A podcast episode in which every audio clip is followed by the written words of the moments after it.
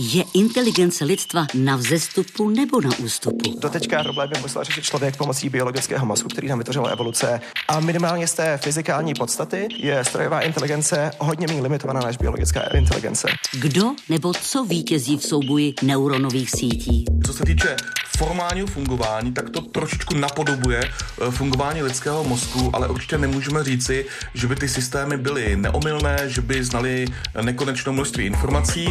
Co umělá inteligence člověku přinese a co odnese? Ve zdravotnictví ten potenciál už je tam obrovský. Třeba míra rozpoznávání, eh, jestli je nádor maligní nebo beligní, už dávno překročila úroveň, na které to dělá běžný lékař. Jakou část lidského života už nyní řídí algoritmy? Pokud používáte sociální sítě, eh, chytrý telefon, tak eh, s umělou inteligencí jste v kontaktu. Je ještě čas na vymezení hranic? Bude potřeba také mnohem více ostražitosti v tom, který ten komunikační produkt je skutečně pravý, kde je to skutečné a kdy se s námi třeba snaží uh, někdo manipulovat.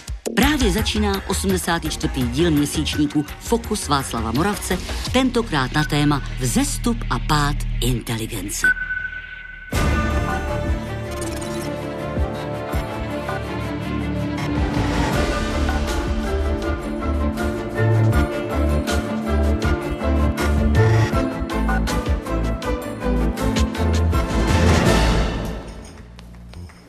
Mladý rozum vynalezl dělníka s nejmenším počtem potřeb.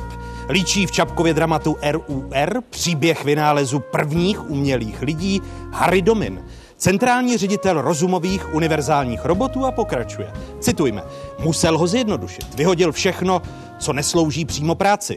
Tím vlastně vyhodil člověka a udělal robota. Drahá slečno Gloriová, roboti nejsou lidé jsou mechanicky dokonalejší než my, mají úžasnou rozumovou inteligenci, ale nemají duši. O, slečno Gloriová, výrobek inženýra je technicky vytříbenější než výrobek přírody.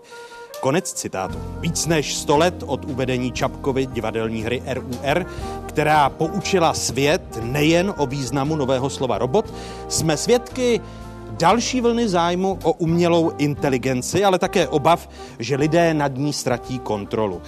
Nemluvě o optimistických očekáváních, kde všude umělá inteligence nahradí inteligenci lidskou.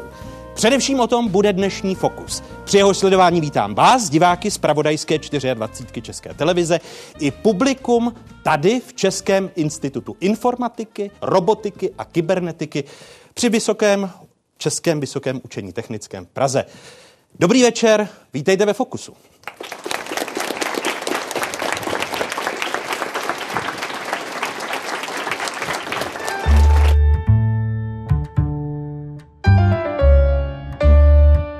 Souboj mozků.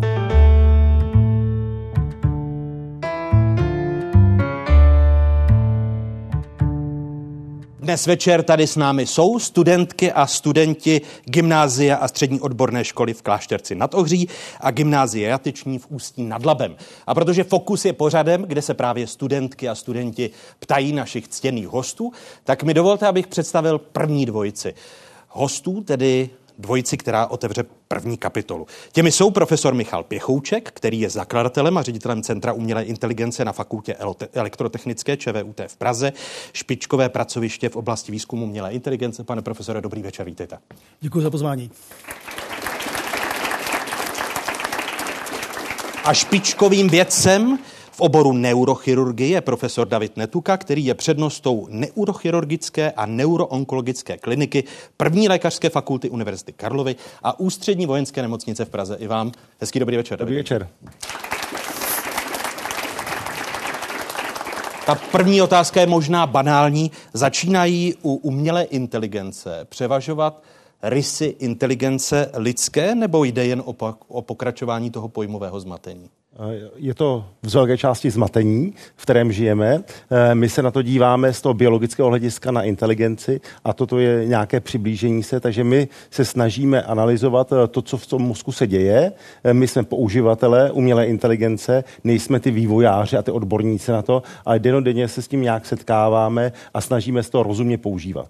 A když připodobňujeme tu umělou inteligenci k inteligenci lidské, tedy k lidskému mozku, víme a výrazně jsme se posunuli v poznání lidského mozku? A lidské inteligence? Na to je strašně jednoduchá odpověď. Víme toho málo i hodně. A už jenom taková ta běžná otázka, kolik vlastně máme buněk neuronů v mozku, tak na to je krásné, že jsou studie, které se liší o miliardy těch buněk. Někde to máme 80, někde 84, někde dokonce 100 miliard. Takže víme nějaké základní informace, víme, co je jak je uh, propojené, víme třeba, jak vzniká paměťová stopa, ale že bychom to uměli v dnešní době vylepšovat, neurochirurgicky zejména, tak to bohužel úplně neumíme. My primárně se snažíme to nezhoršovat, pokud se staráme o naše pacienty. Takže ano, základní popis jest, ale detailně, že bychom to měli pochopené, to určitě ne. Nakolik je oprávněná otázka, v čem se umělá inteligence nikdy lidskému mozku nevyrovná? Eh, to je spíš asi do těch dalších kapitol, do těch eh, etických a filozofických, pochopení sama sebe ve všech aspektech a vše, veškeré propojení. Ale samozřejmě stran fungování jednotlivých systémů určitě to překoná. Eh, vy už jste naznačil, že jako neurochirurgové se umělou inteligencí zabýváte. Jak prostupuje umělá inteligence a ty nejnovější technické výdobytky do vašeho oboru? Eh, určitě se to dramaticky eh, mění během posledních měsíců. Taky jsme si prošli takovou tou fází, báli jsme se toho, co to vlastně je. Eh, samozřejmě nechme stranou ty definice, které jsou složité, ale jak to vlastně nás nahradí a bude to místo nás pracovat. To určitě tak není. Používáme různé tyhle vlastně záležitosti, programy při analýze velkých dat, při interpretaci, při použití pro pacienty, při výzkumných projektech a je to vlastně už dneska denodenní záležitost záležitost a myslím, že takový ten strach, který byl i v té běžné lékařské populaci, eh, tak ten se změnil. Eh, dneska to používáme, eh, třeba konkrétní příklad by byla magnetická rezonance a chceme vytáhnout daleko víc dat z té rezonance, než co vidí zkušený neurochirurg nebo radiolog, když, který se tím ještě živí, zatím živí, ono se změní. Tak to se posouváme díky tomu úplně kam jinam a to rozhodně ten lidský mozek by nezvládl. Uh, Michal Pěchouček byl naposledy hostem Fokusu před čtyřmi lety. Za ty čtyři roky uh, změnilo se výrazně z vaší zkušenosti vnímání umělé inteligence a toho pojmu u veřejnosti, laické, po případě odborné? Eh, určitě se změnilo. Eh, lidská, eh, lidstvo se umělou inteligenci zabývá, vlastně vidí, že umělá inteligence prostupuje do jejich životů, do pracovního procesu, do mezilidských vztahů, do toho, jakým způsobem lidé si vybírají obsah, který konzumují z internetu. Vnímání se změnilo, lidi jsou z umělé inteligence někteří nadšení, ale existuje velká část populace, která se umělé inteligence bojí. Stále velká část, když vidíme ten dynamický vývoj, tady David Netuka mluvil o těch posledních měsících, naráží nepochybně na chat GPT? Je těžký se vlastně zeptat, eh, jaká dneska ta umělá inteligence je, protože eh, ona se vyvíjí tak hrozně rychle, že to, co jsme o ní věděli eh, před rokem, vlastně už neplatí a vůbec nevíme, co o ní budeme vidět eh, za rok a proto i takový ty odpovědi toho typu mě umělá inteligence nezajímá, protože ještě neumí to, anebo ono, tak my vlastně nevíme, jestli to nebo ono nebude umět za 10 let, nebo za 5 let, nebo za půl roku, nebo to už náhodou neumí. V tom dynamickém vývoji umělé inteligence, nakolik nám ten vývoj odhaluje? Jak snadno je člověk predikovatelný. Jinými slovy, kolik máme rutinních postupů a jak jsme čitelní tak samozřejmě, že umělá inteligence tím, tím, že je vlastně dneska už intimně propojená s našimi životy, s tím, co vlastně dneska děláme na telefonu nebo na počítači, nebo co nám měří chytrý hodinky, tak o nás toho hodně ví, je schopno porovnávat uh, trendy našeho výběru, našeho chování, našeho zdravotního stavu uh, oproti populaci, je, je schopna detekovat, kdy třeba se nám zhoršuje zdraví, uh, je, je schopna detekovat, kdy jsme úzkostiví podle toho, jak, jaký čteme noviny a co nás, jaký poust nás vzruší, jaký nás nevzruší. Takže vlastně umělá inteligence toho od nás, nás, od nás dneska ví hodně.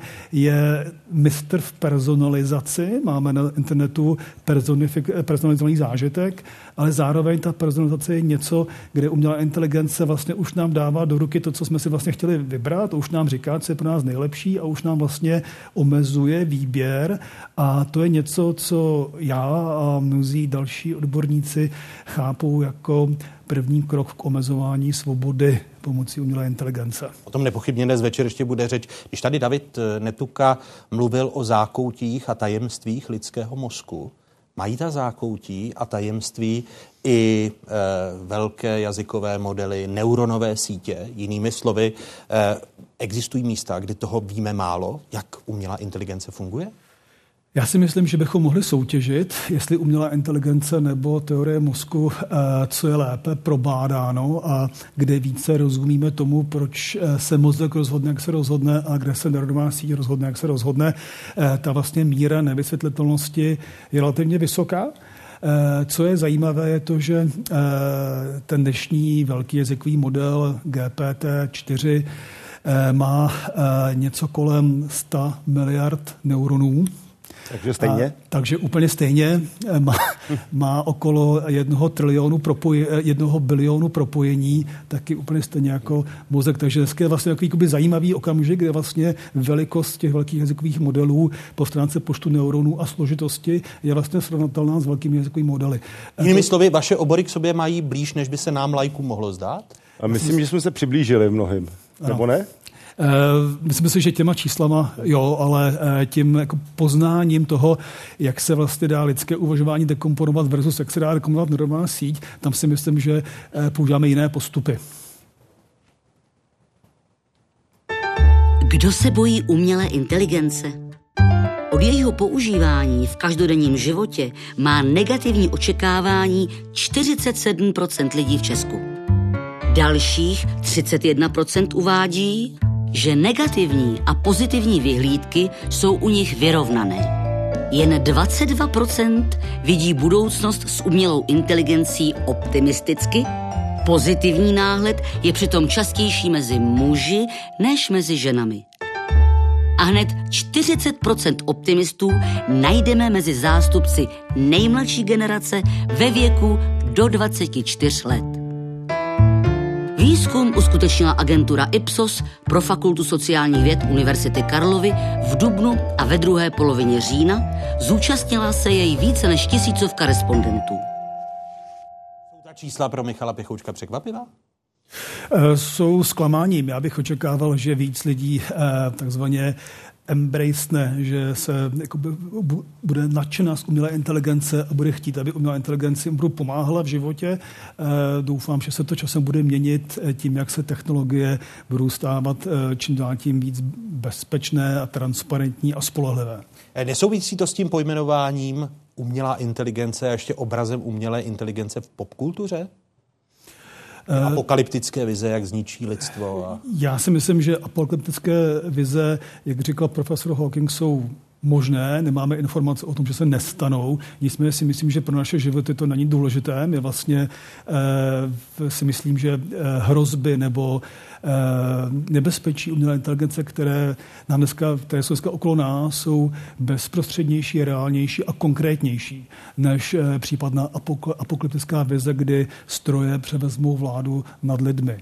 A e, myslím si, že lidé se vlastně obávají umělé inteligence i z části, protože ji nerozumí tak dobře, jako třeba rozumí jiným technologiím. E, vlastně jsou překvapeni a nadšeni z toho, jak perfektně TikTok dokáže odhadnout, co se jim bude líbit, ale začíná je stresovat, že vlastně nevědí, jak je to možné a z jakého důvodu ten stroj má tak perfektní obraz mé nechci říct, že duše, ale mého zájmu a, a, mých, a mých intencí. Takže lidé se umělé bojí.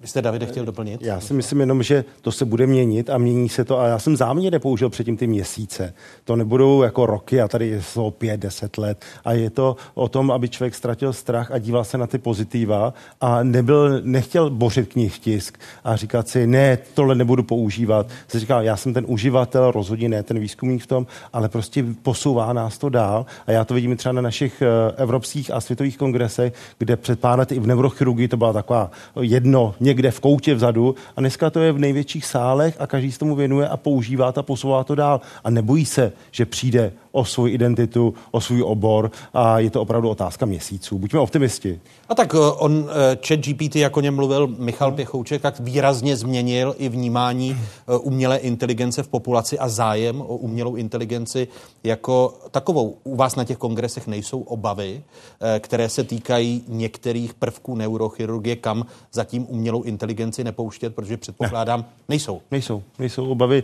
Vždycky řešíme právě tu pozitivní energii, to pozitivní, co z toho můžeme získat, eh, kam se posouvá ta neurochirurgie nebo vědění o mozku, eh, co můžeme případně navracet nějaké funkce a jak to použijeme. Ale že bychom se báli, že tady nějaké fiktivní umělá inteligence převezne nad vládu nad výběrem operace a co tomu pacientovi provedeme, jak budeme ten mozek stimulovat, to si myslím, že není na místě a nebojíme se toho. Co, co vše tedy zastane umělá inteligence v medicíně do těch několika měsíců?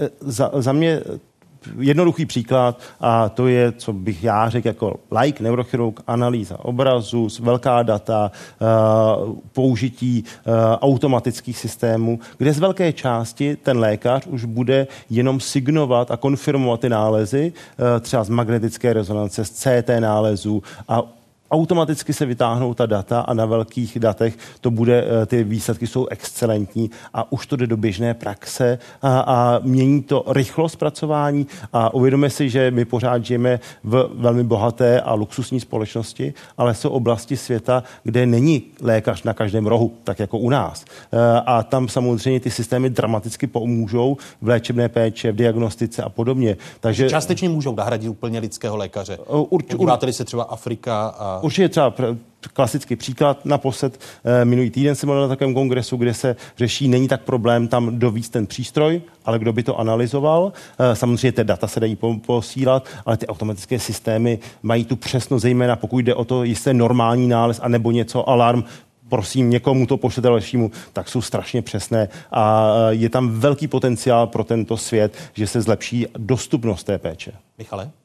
Já s tím souhlasím. Já si myslím, že zdravotní péče je vlastně jeden z nejzajímavějších oborů pro uh, velký dopad umělé inteligence právě proto, že zpřístupní zdravotní péči lidem, kteří dneska nemají k dispozici.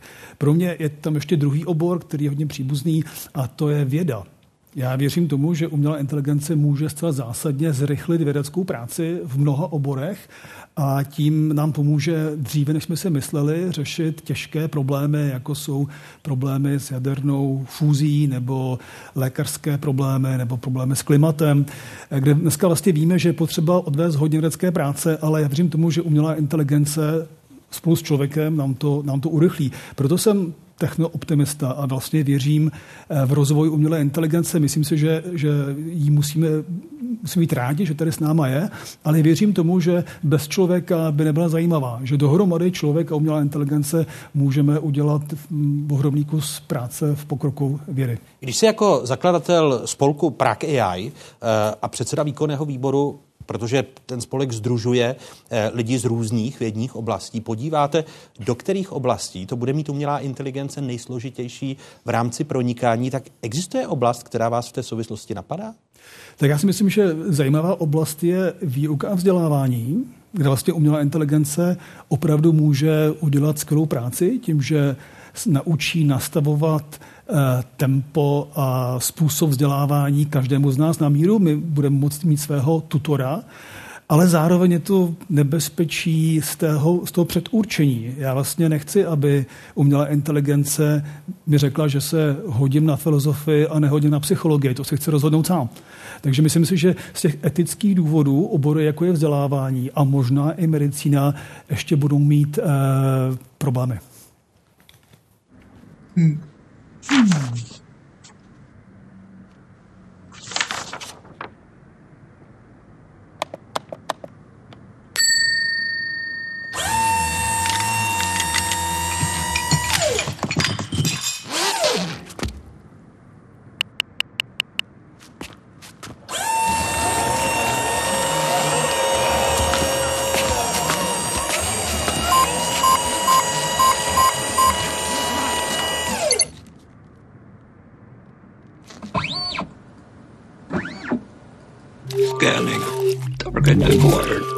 Malowany.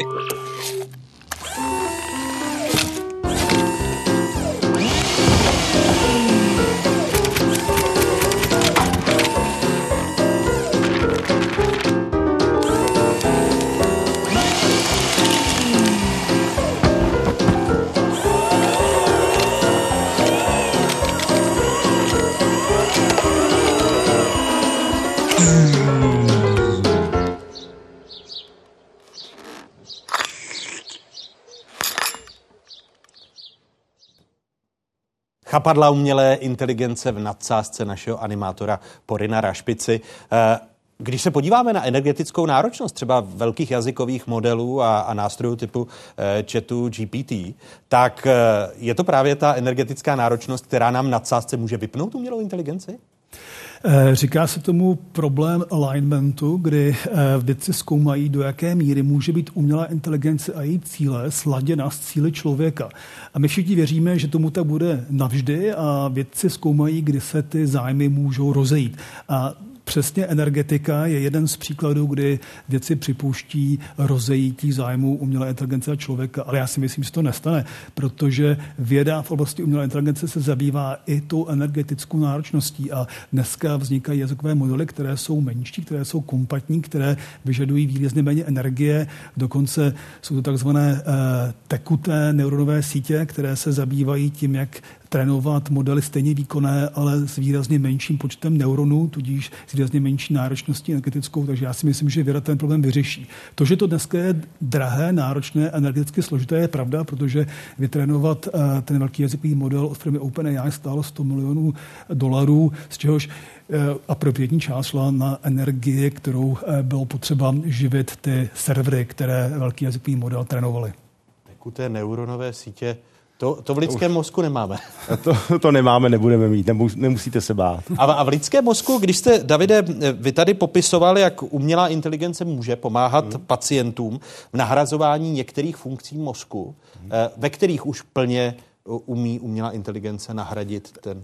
To bylo zmíněno. Vlastně ta umělá inteligence se používá během všeho, co i operujeme, co analyzujeme, eh, ale eh, ono je strašně hezké téma, jak budeme vylepšovat ten mozek. Jo, to zase já jsem taky ten skeptik, protože jsem realista víc, co jako vylepšujeme nebo nevylepšujeme. Eh, my se snažíme, když je nějaká funkce ztracená, tak pomocí těchto technik je vracet. Byl tady boom kmenových buněk a podobně, to je před pár lety, to se tak v tichosti opustilo. O tom se nemluví, eh, ale eh, my Protože chceme... Protože byla slepá cesta? Eh, já jsem přesvědčen, že ano.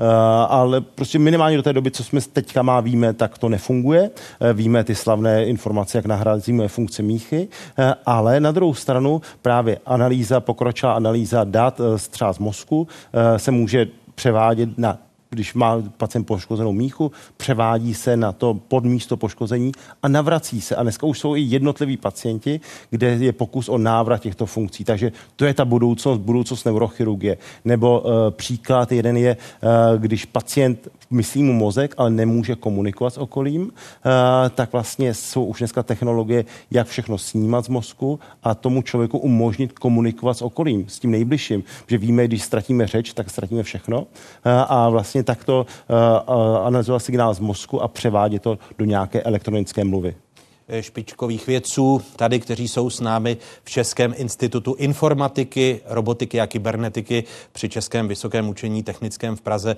se ptají studentky a studenti dvou středních škol, konkrétně z Klášterce na Tohří a z Ústí nad Labem. Tak kdo se ptá jako první? Hezký dobrý večer. Eh, hezký dobrý večer. Eh, já se jmenuji Milan Buriánek a jsem z Klášterského gymnázia a chtěl bych se zeptat pana eh, Pechoučka ohledně učení umělé inteligence a zdali by to učení samotné mohlo napodobit někdy lidský mozek v, tom, v té souvislosti, že by jako řeknu laicky samo vytvářelo ty představy a zdali je to vůbec možné napodobit lidský mozek z pohledu umělé inteligence. Díky za otázku. Eh, já se domnívám, že základní rozdíl mezi velkým jazykovým modelem a mozkem je ten vstupní parametr. Jazykový model dneska zpracovává text v promptu, zpracovává v obrázek, eh, video, ale lidský mozek vlastně reaguje na složité biochemické procesy v těle, v hlavě a v těle jako takovém, reaguje na emoce, eh, mozek zpracovává zážitky, zážitky, které jsou emo, emotivně podložené, eh, reaguje na náladu ve společnosti, eh, vlastně umí fantasticky zpracovávat mezilidské vztahy. A to jsou procesy, které si vlastně myslím díky té složitosti vstupu bude pro umělou inteligenci a velké jazykové modely velmi složité replikovat. Já jenom v té otázce cítím takový potem zase toho strachu z toho, že nás to nahradí a bude to fungovat za nás. Uh, tady se shodnu v tom, že prostě opravdu my něco analyzujeme a v ty emoce, city a vlastně analýza ta zase naše psychologická, vlastně jak to přetváříme dál, uh, to si myslím za mě, za neurochirurga, v tomto nás to uh, neporazí. Vy jste technoskeptik nebo technooptimista? O, já doufám, že jsem technorealista. technorealista. Další otázka. Kdo se ptá? Děkuji mnohokrát za dotaz. Dobrý večer. Dobrý večer. Um, jsem Chrysula Markolefa, jsem z Ústí nad Labem a mala by som otázku na pana profesora Netuku. Myslíte si, že v najbližšej dobe bude možné prevádzať operácie tak, uh, pomocou robotov, že vlastně chirurg a pacient sa nebudú nachádzať na rovnakom mieste, ale chirurg a robot sa budú nachádzať napríklad v Prahe a chir, uh, pardon, uh, pacient a robot sa budú nachádzať napríklad v Prahe a chirurg sa bude nachádzať v Londýne a bude vlastně riadiť toho robota, ako má robiť tu operáciu? Eh, to není, děkuji taky za otázku, to není o budoucnosti, to funguje dnes a není problém, používají se robotické systémy na operování víc v jiných oblastech, nejen neurochirurgii, ale třeba v urologii, břišní chirurgii a tam ten operatér je úplně mimo operační sál a jenom vlastně předává si ty signály e, pro ten robotický systém. E, takže je to jenom o rychlosti e, přenosu dat, stabilitě a bezpečnosti je v celku logické, že všechny tyto systémy byly financovány a vyvíjeny hodně z armádních zdrojů pro distanční péči o pacienty v nějakých bojištích nebo mimo tu rodnou zemi. Takže toto dneska není problém provést. Takže když budete chtít odsud operovat v Brně, buďme takhle jako kratší vzdálenost, tak to dneska není problém. A vy to používáte? Uh, jestli říkal, nejvíc to používáte, to systémy v urologii, břišní chirurgii, eh, v neurochirurgii. A vy jste si to nevyzkoušel? Jo, zkoušel samozřejmě. To já jakoby, eh, samozřejmě mám nejradši neurochirurgii, ale to, tohle trošku závodím urologům a vím, kde mají u nás operační sál a samozřejmě jsem to zkoušel. Že nám chodíte pušovat? No, ne, naštěstí se mi nic neproved a když mě kolega říkal, ano, vyzkoušej si to, operuj tam v té oblasti, které nerozumím, tak to jsem říkal, ne, ne, ne, to jako do toho nepůjdu, ale je to určitě technicky, to není problém provést. Mě by zajímala vás eh, reakce jako pacientky, jestli se setkáváme i s obavami u těch pacientů, že když jim ten operativní postup, jim ten chirurg, urolog nebo neurochirurg vysvětlí, že, že tam bude robot a, a, a že třeba bude je to samozřejmě to musí vědět ten pacient, ale je to o tom, že té technologie na tom sále, ty sály, které byly před stolety, kde nebylo nic samozřejmě technického, tak dneska my to bez toho neumíme. Všechny navigační systémy, všechno snímání signálů z mozku, intraoperační e, magnetické rezonance. Takže nejde vysvětlovat pacientovi každý z těch kroků, ale najednou, kdyby se ta technika nám zbortila veškerá, tak samozřejmě my tu operaci v dnešní době skoro nedokončíme. Takže a je to o tom, zase nemáme se to bát, protože to funguje, víme, jaký je troubleshooting a, a pak eh, pokračujeme dál. Takže myslím, že to je donodenní chleba.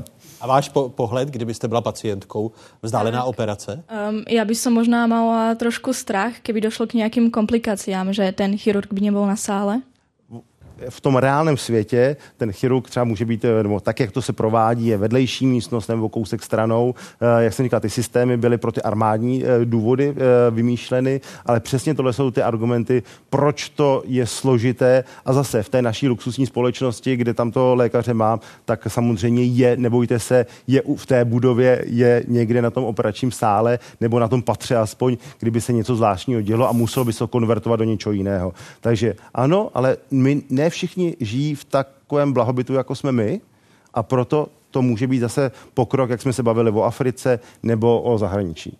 Děkuji Děkujem. Já děkuji za tu vaši otázku a děkuji první dvojici hostů dnešního Fokusu, eh, kterými jsou a zůstávají našimi hosty profesor Michal Pichouček a profesor David Netuka. Děkuji vám.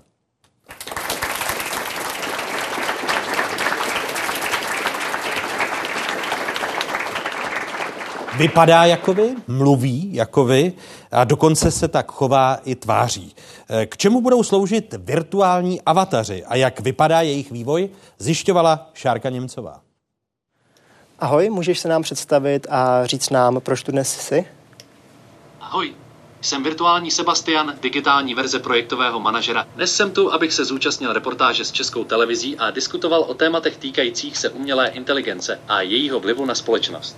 Tohle je jeden z našich prvních avatarů, který má teda uh, moji osobnost a znalosti, ale vlastně nevypadá jako já. My tomu vlastně říkáme buď to AI avatar, nebo sociální avatar. Není ještě vlastně definovaný pojem, který by se na, k tomu vztahoval.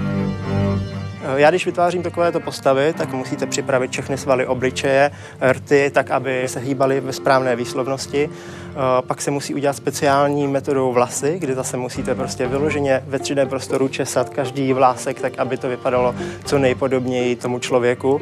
Pak ho musíte nějak obléknout, což zase znamená, že vy si to musíte nastříhat virtuální látky a ty si, ty si sešít v programu a pak tomu nahrajete animace ty animace se buď to animují ručně, tak jak, jak se to dělalo dřív, anebo pomocí speciálního obleku, do kterého si herec vleze, aby vlastně zaznamenáváte jeho pohyb. Tahle postava je vlastně založená na mojí osobnosti z toho důvodu, um, že jsem si chtěl vyzkoušet vlastně funkčnost těch technologií na osobě, která je mě co nejznámější, což jsem samozřejmě, samozřejmě já. Takže jsem tam dal svůj životopis, uh, svoje koníčky, zájmy, informace o mojí rodině, minulosti, vzdělání, projektech, na kterých pracuji. A na tom jsem si vlastně dokázal vyzkoušet, jestli odpovědi generované tu umělou inteligencí, která stojí za tím AI mozkem, jsou vlastně pravdivé a jsou použitelné natolik, aby jsme to mohli posunout dál. Víš něco o české televizi a můžeš mi říct, co, co pro tebe třeba znamená?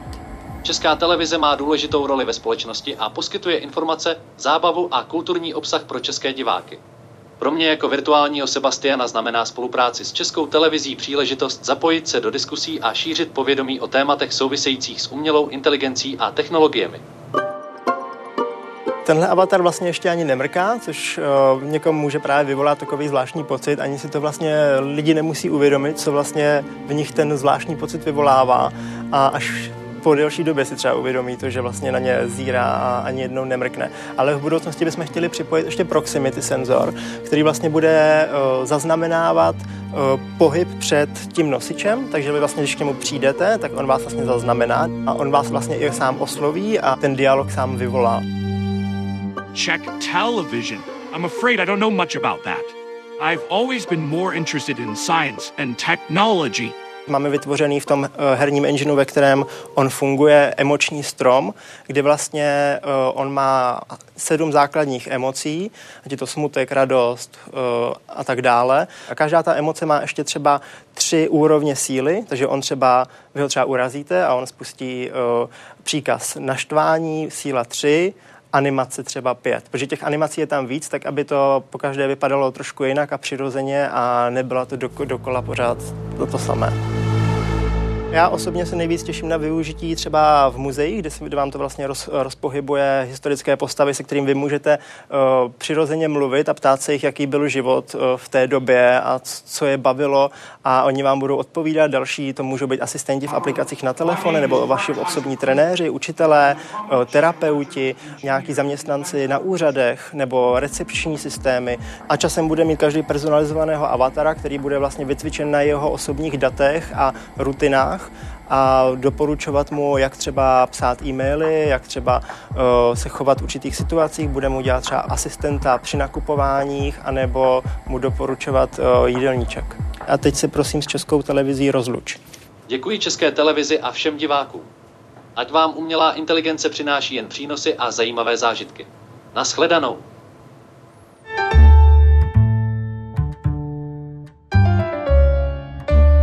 Zisky a ztráty.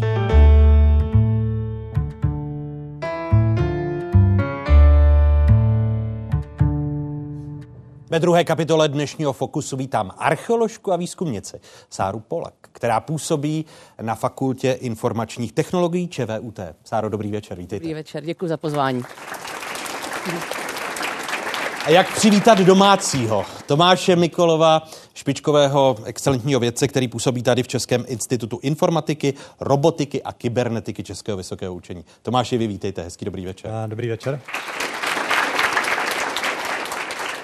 Kdo by s velkými jazykovými modely neznal Tomáše Mikolova? Eh, Tomáš Mikolov eh, byl u počátku vzniku velkých jazykových modelů, eh, působil ve Facebooku a v Google. Jak tyto velké technologické giganty, které my vnímáme jako tahouny velkých jazykových modelů, nasazení umělé inteligence, přistupovali na počátku k těm inovacím, na nichž vy jste pracoval? Tak určitě z začátku to bylo dost opatrné, protože ta technologie byla nová a spíš vznikala v té vědecké komunitě. Bylo vidět, že, že se něco zajímavého děje a nejrychleji na to zareagoval tehdy Google, kde konkrétně Larry Page byl velký a je pořád velký fanoušek do umělé inteligence, takže do toho napumpoval velké množství peněz a pak ostatní ho začali následovat, což byl Facebook a později, později Microsoft, ale kdybych to řekl jako takhle, jako ze široka, tak na začátku tam byla velká skepse i třeba v rámci toho Google, že kromě Larry Page tam byl tehdy Amit Singhal jako vedoucí, vedoucí konkrétně vyhledávače a to byl právě jako anti-AI člověk, který zase měl rád ty starší pravidlové systémy, kde to bylo víc pod kontrolou, bylo víc vidět, co se přesně děje, k jakému rozhodnutí dochází. Zatímco ta umělá inteligence, to je taková pokročilá statistika, takže když uděláte dostatečně komplikovaný model, tak vám sice eh, třeba dává dobré výsledky, seřadí vám výsledky vyhledávání lépe než, než ta předchozí verze, ale zase přesně nevidí, nevidíte do toho, proč se uh, událo jaké rozhodnutí. A když se vám to nějaký uh, hacker pokusí právě jako nabourat, aby si svůj, svůj, svůj, jako kdyby svoji stránku více zviditelnil tím, že vám tam podvrhne hromady třeba dotazů, ze kterých se právě ten systém učí, tak to je hůř kontrolovatelné. To byl právě argument tehdy, tehdy to Amita Sengala, proč, proč to nemá rád. Takže ono to vlastně dávalo smysl a vidíme to do dneška, že ty systémy se mnohem více prosazují, protože lidé si, nebo vědci si na to zvykli, už ví, kde jsou ty slabiny, ale samozřejmě se občas stávají tady ty věci, že to někdo přijde na to, jak to různě hacknout, jak třeba vytvořit systém, který vidí a vidí třeba na obrázku kočku a řekne, že tam slon, na to jsou takové ty slavné články, takže je to, je to složité. No. Nakolik to máš, tam jsou i obavy z těch ekonomických důsledků.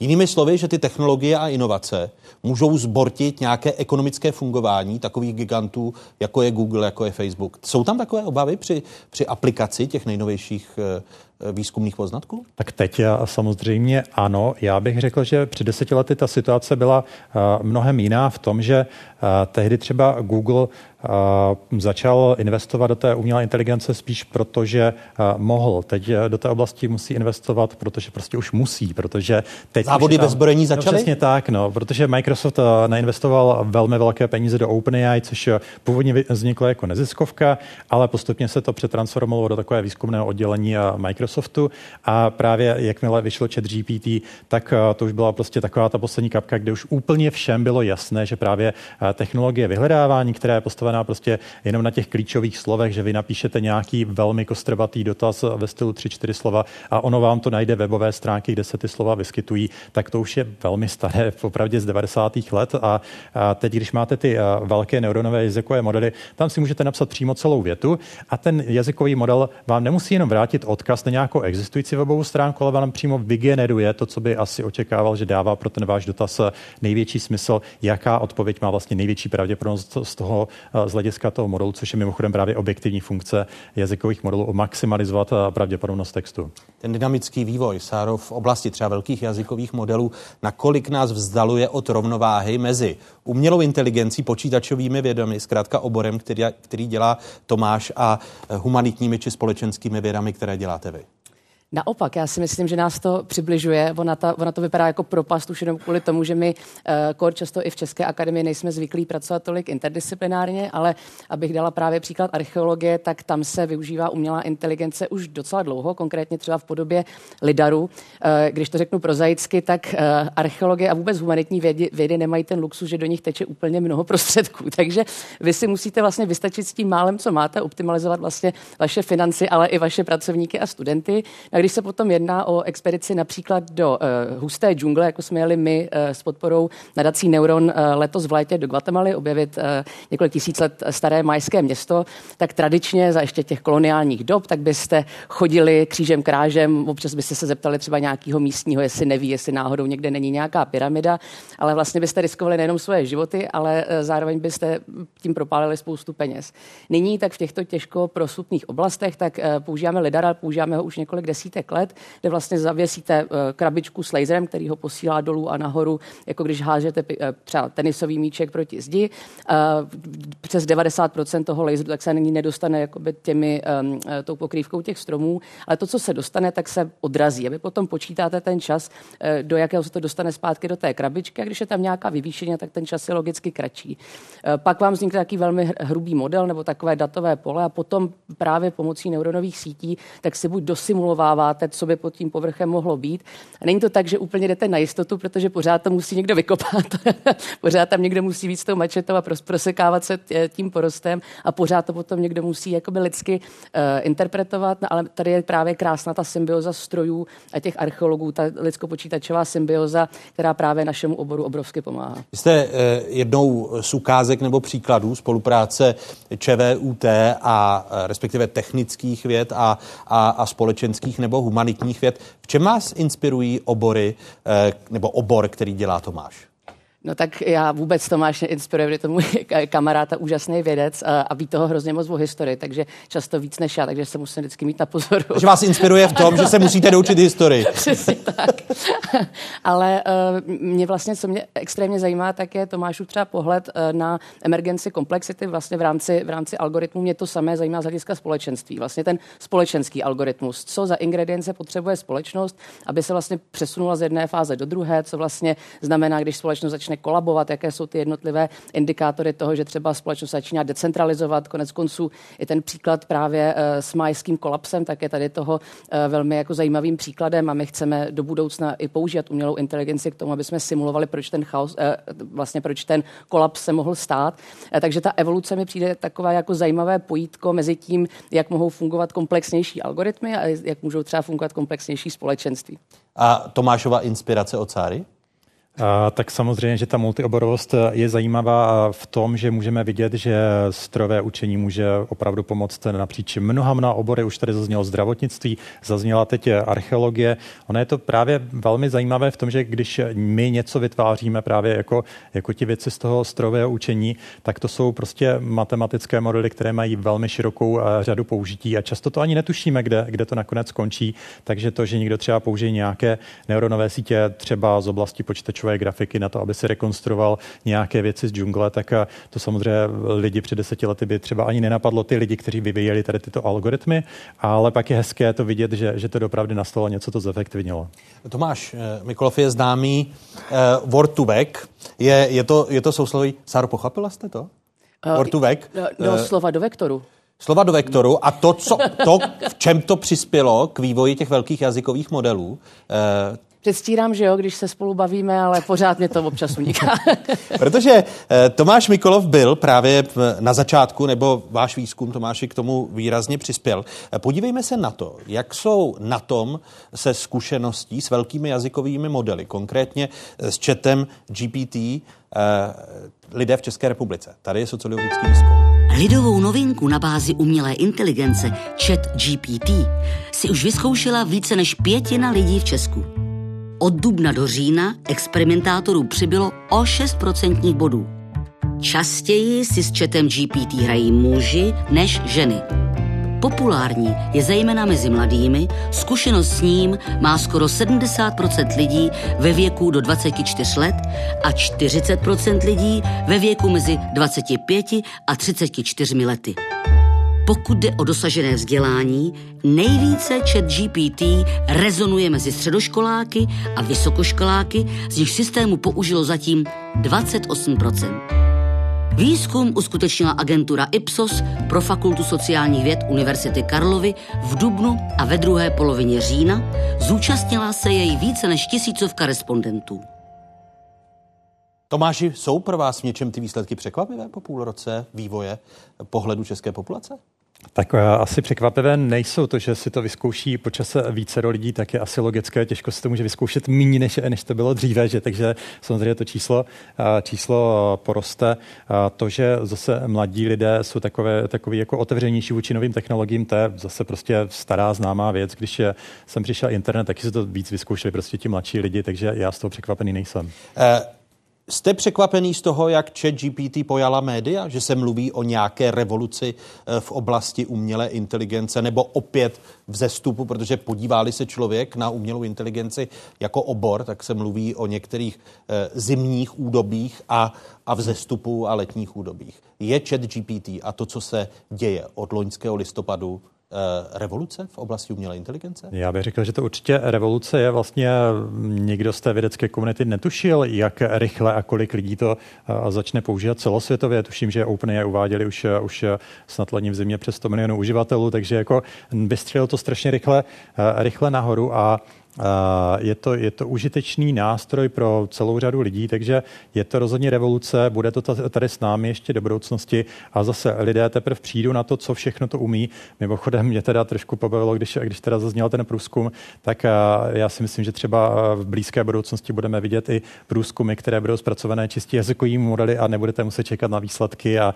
zpracovávat to nějak složitě, ale přímo tady ta technologie, která se podívá na to, co lidé píšou na internetech, pochopí z toho, kolik kterých lidí věří tomu, že ta technologie je taková nebo maková. Takže, je to, čím se teď v rámci velkých jazykových modelů tím se taky zabývám. Tady? No, máme na to nějaký startup na, podobno, na podobnou věc, jak vlastně natrénovat velké jazykové modely tak, aby i chápali lépe čas a pak dokázali pochopit eh, názory lidí na, na různá témata. Takže já si myslím, že uvidíme ještě spoustu zajímavých aplikací. Všichni už asi chápou, že, že můžeme nahradit vyhledávač, pokud je o komplexní dotazy, můžeme nahradit část práce třeba třeba v Microsoft Office, kdy člověk píše text, potřebuje napsat třeba e-mail a chtěl by ho napsat rychle a hezky, ale napíše jenom bodově rychle, ať mu toto rozepíše ten jazykový model. To už takhle lidi používají. Používají to v marketingu, aby jim to vygenerovalo třeba slogany, kde si pak už jenom vyberou ten nejlepší, ale pak to, co jsem zmiňoval, třeba na to pochopení názoru lidí na vše možná témata od politiky po marketing, tak to, to si myslím, že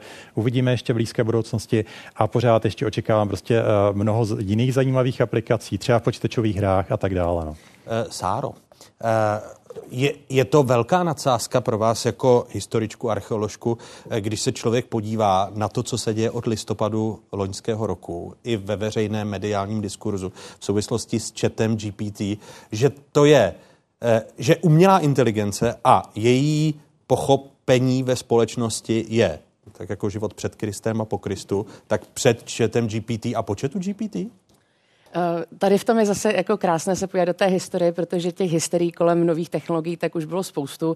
Taková ta poslední, co si můžeme vzpomenout, tak jsou třeba proudové války mezi Teslou a Edisonem, kdy Edison vlastně nechal, samozřejmě nenechal to tisknout on sám, někoho se na toho najmul, aby mu to nikdo nemohl dokázat, ale uh, tisknul uh, takové pamflety o neviditelném démonovi, který je vlastně vypuštěn z krabičky a teďka není regulován a vznikla vlastně v 90. letech 19. století takzvaná electrical wire panic, kde se lidi báli vycházet z domů, aby náhodou nedostali elektrickým proudem. To samé vlastně vidíme u průmyslové revoluce a parního stroje, kdy vlastně Marx a Engels tak začali psát eh, bázi pro Das Kapital v roce 1841-2 v Liverpoolu, kde vznikla nová dělnická třída jako důsledek centralizace lidí ve městech a tím, že najednou vlastně vznikly úplně nové obory a ty lidi se neuměli úplně třeba společensky uchopit a vlastně sociologicky byla taková jako nepochopená kasta, tak se toho samozřejmě eh, chytl marxismus, leninismus později.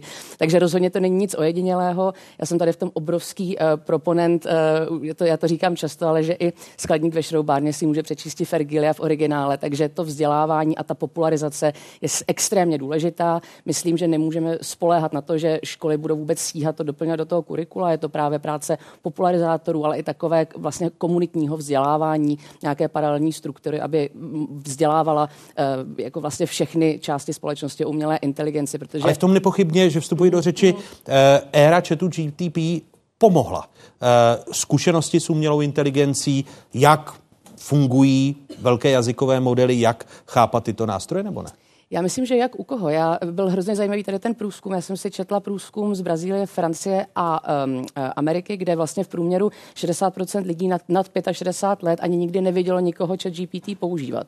A, a to už je potom ostrakizace vlastně velké části společnosti, kde ty lidi jsou vlastně v tom věku, kde by si mohli ten život užívat zkoušet nové věci, vlastně vydávat se třeba novými směry, což jim jejich eh, bývalé zaměstnání nebo bývalé společenské nastavení nedovolilo. A vlastně tady, ta, tady ten výdobytek moderní doby tak jim uniká. Takže myslím, že eh, ta popularizace demokratizace, že to není jenom pro ty mladé, a že je to opravdu pro všechny, aby to mohlo skutečně sloužit jako ten emancipační nástroj, tak v tom je právě to vzdělávání nejdůležitější a myslím, že tam máme ještě co dělat. No a tam nemá, nemáte tam obavy, protože z toho sociologického výzkumu se ukazuje zajímavá dělící hranice při používání velkých jazykových modelů a eh, generativní umělé inteligence u nějakého 28 roku věku života, že nám tady vzniknou eh, nové digitální propasti nebo propasti eh, generativní umělé inteligence. Je to riziko?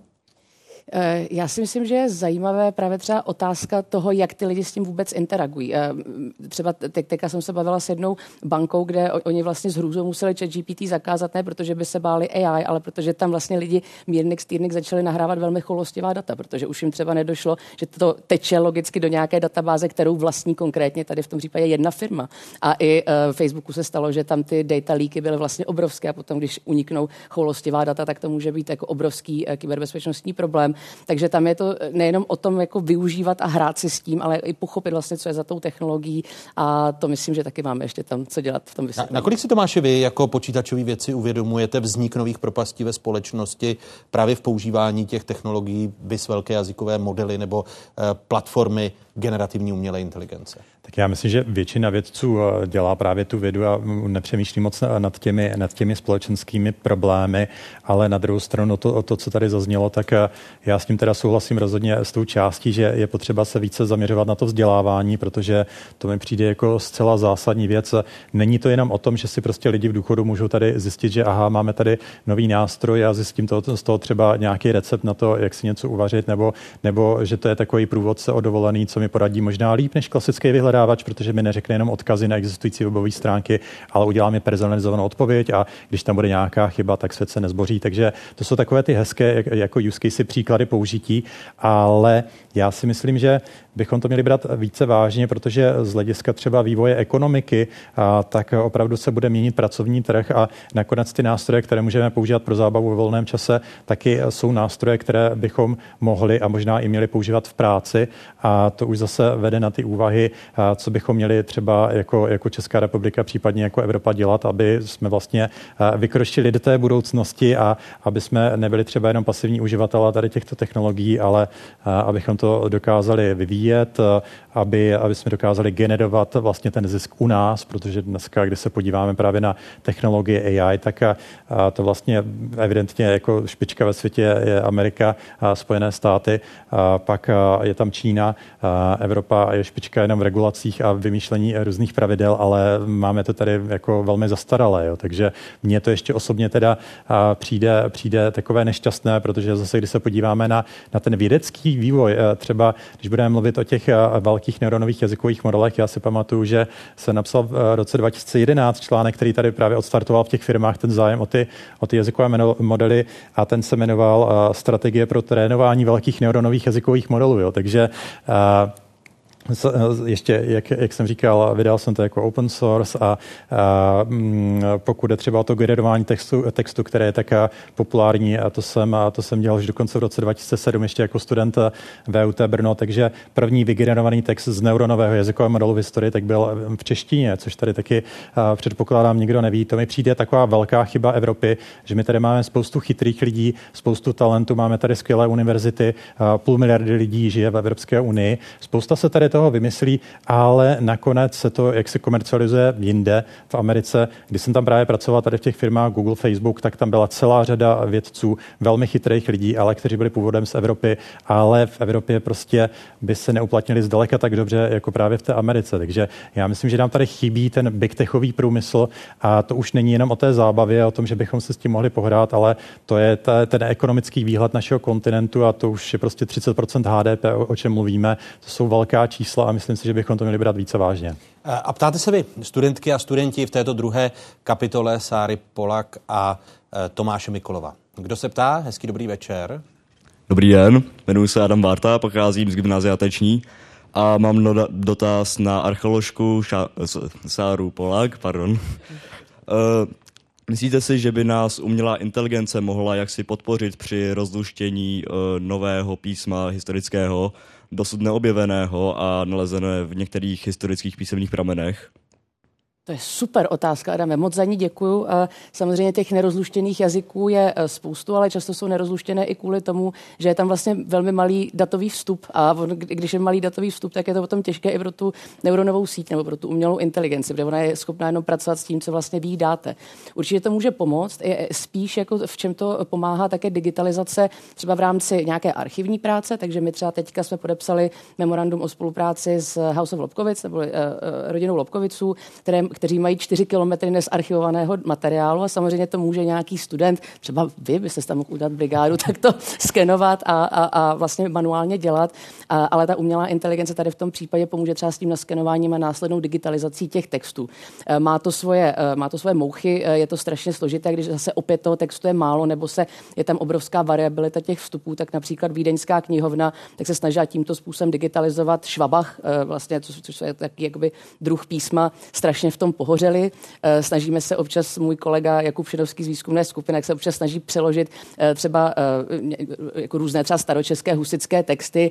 Občas to má taky takový vtipný důsledek, jako například hranice v Kostnici, tak je The Border of Constance, což samozřejmě potom úplně nevy, nevypovídá o realitě, ale hrozně to ústadní práci, ale zároveň my chceme vlastně těm kurátorům a těm lidem, co tu historii opravdu milují a žijí v tom celý život, že opět jakoby je to nemá nahradit. Takže právě třeba v rámci Lobkovicu, jak teďka máme takovou soutěž o, eh, eh, o bednu eh, šampaňského nebo proseka, to ještě nevíme, kolik budeme mít rozpočet, ale že se vlastně vsadí kurátora umělá inteligence, kdo vlastně rychleji bude schopen digitalizovat nějaký text a jako jak přesně. A tím, že z toho uděláme vlastně hru, takovouhle výzvu, tak z toho sejmeme vlastně tu demonizaci toho, že nám to vezme tu práci a spíš ukážeme, jak ty dva mohou spolupracovat dohromady. Ale rozhodně máte pravdu a archeologové na tom pracují. A jste Sárou zván, abyste soutěžil s umělou inteligencí, pokud chcete studentskou stáž.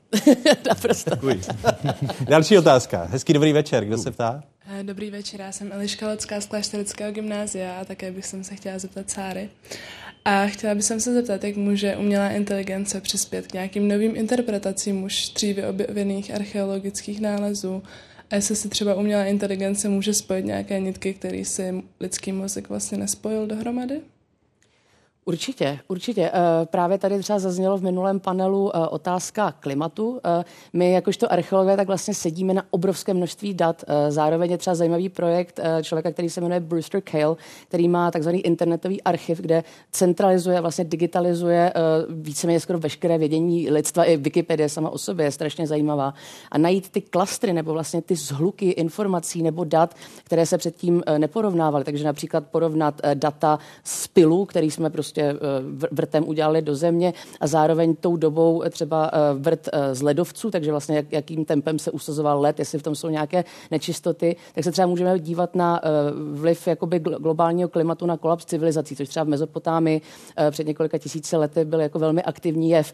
No a když to položil Mezopotámii, tak ono je možné, že podobné efekty můžou položit i nás do budoucna, jenže potom tím, že třeba často tady ta data nejsou zdigitalizovaná, tak se těžko třeba archeologům nebo podobným vlastně expertům expertům přistupuje k tomu debatnímu stolu. Takže krok číslo jedna je digitalizace, krok číslo dva je za mě komunikace, interdisciplinarita a to, že ty lidi se budou bavit napříč obory. A ten krok tři je vlastně, a to zmiňoval i Michal Pechouček, syntéza těch dat a tady umělá inteligence té vědě může pomoct, že řekne, hele, to je jedno, že ty seš uh, z fakulty humanitních studií, to je fuk, že ty seš z fakulty informačních studií, oba máte data a ty data se můžou agregovat a pomoct tam eh, v tom finálním výsledku. Děkuji za otázku. Děkuji. A my děkujeme za odpověď. Sáře Polak, která je archeoložkou a výzkumnicí na Fakultě informačních technologií ČVUT a děkuji i Tomáši Mikolovovi. Oběma vám díky pro tu chvíli. Díky moc.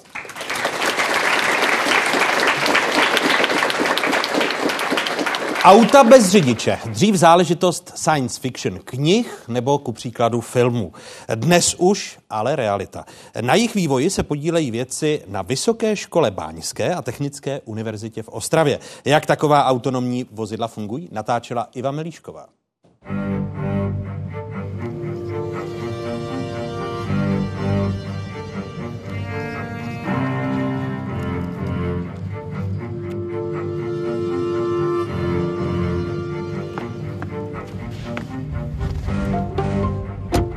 Takže já provedu teď párování, jsem follower, vidím auto před sebou a jeho SPZ. -ku. Tome, jaký je PIN? PIN je 68. volím pin 68 a na ní dochází k spárování obou vozidel.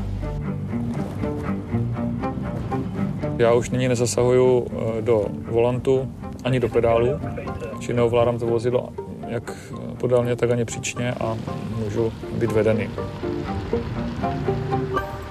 V rámci Mobility Lab vyvíjíme systémy a zkoumáme určité metodiky a strategie pro automatizované řízení úrovně 3 a úrovně 4.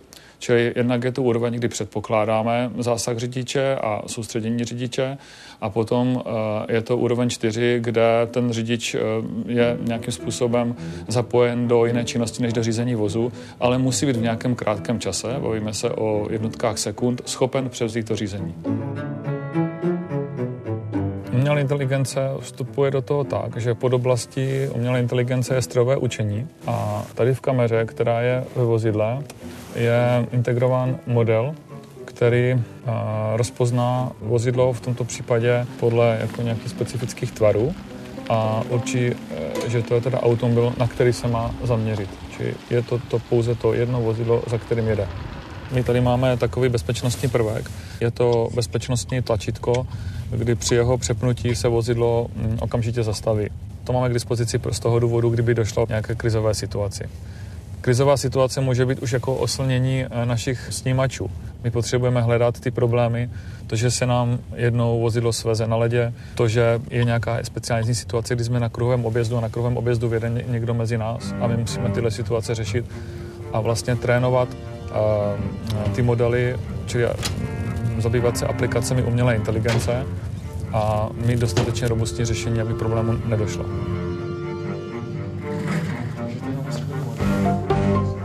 To zaměření je pro dvě takové aplikace. Jeden je teda drink service, když někdo popije a není schopen řídit auto, tak ho odveze nějaký kolega jiným autem. A pak je to eh, možnost přepravy vozidel eh, v rámci určité flotily, kdy je potřeba přepravit eh, z jednoho místa parkovacího na jiné parkovací místo větší množství vozidel.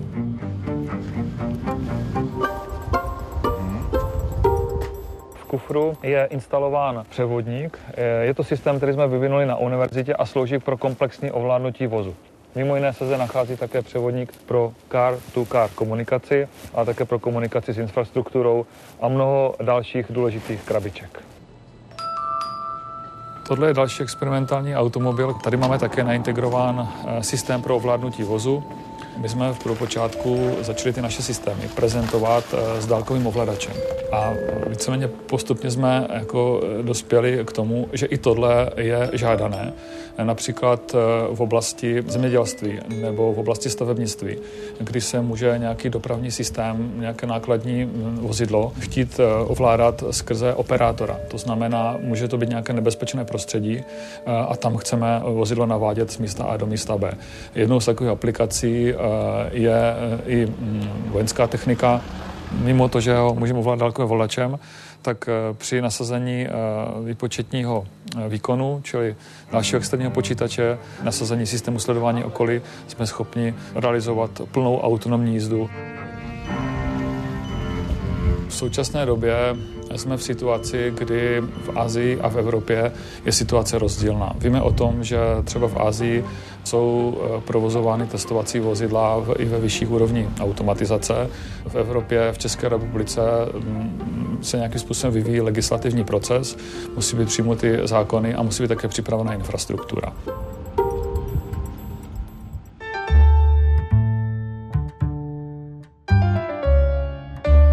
Velká mozková loupež.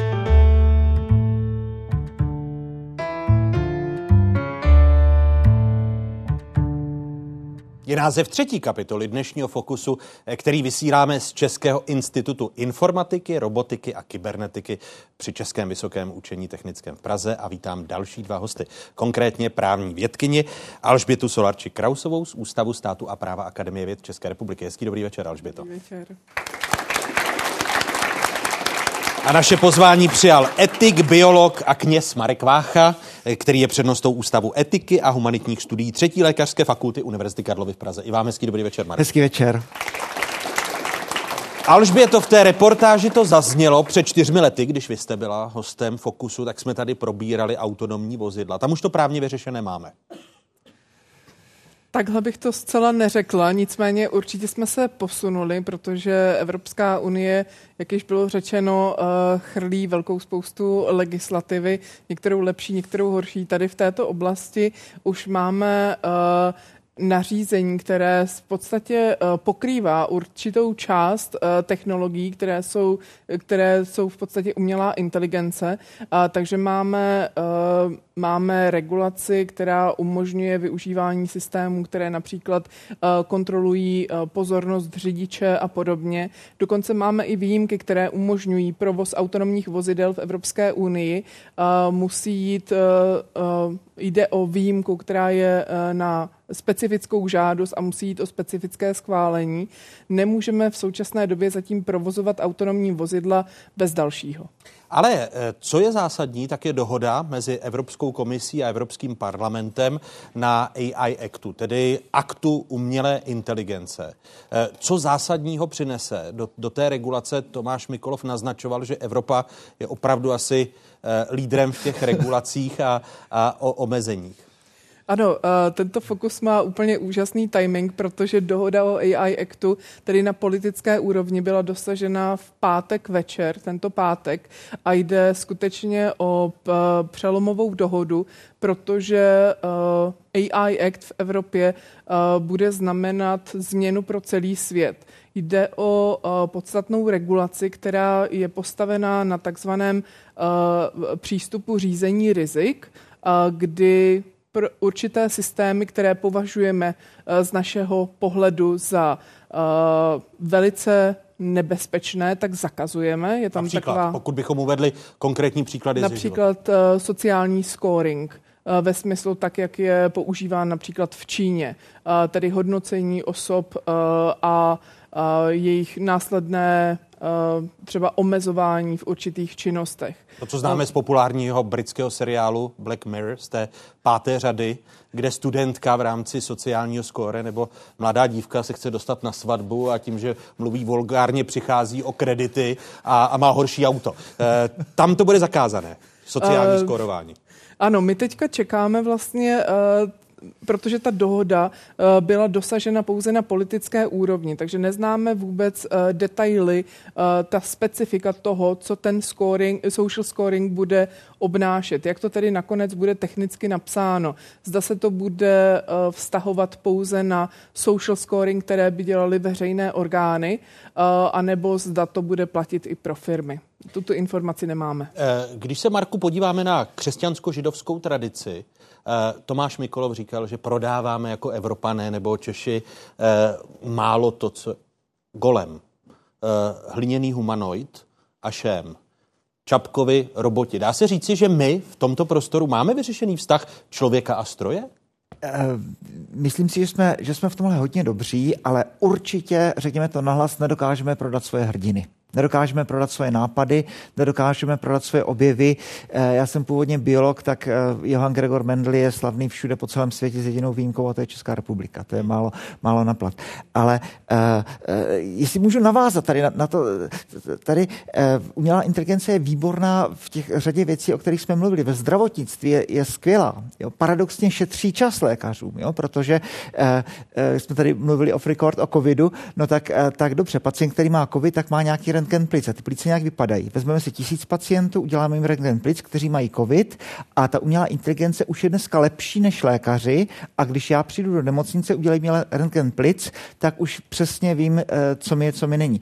Paradoxně to šetří čas, protože rovněž taky zmenšuje množství chyb, eh, ulehčuje práci a dává lékařům tu nejcennější komoditu čas, aby se mohli věnovat svým, eh, svým pacientům. Pak je tady ta druhá věc, to rozpoznávání tváří.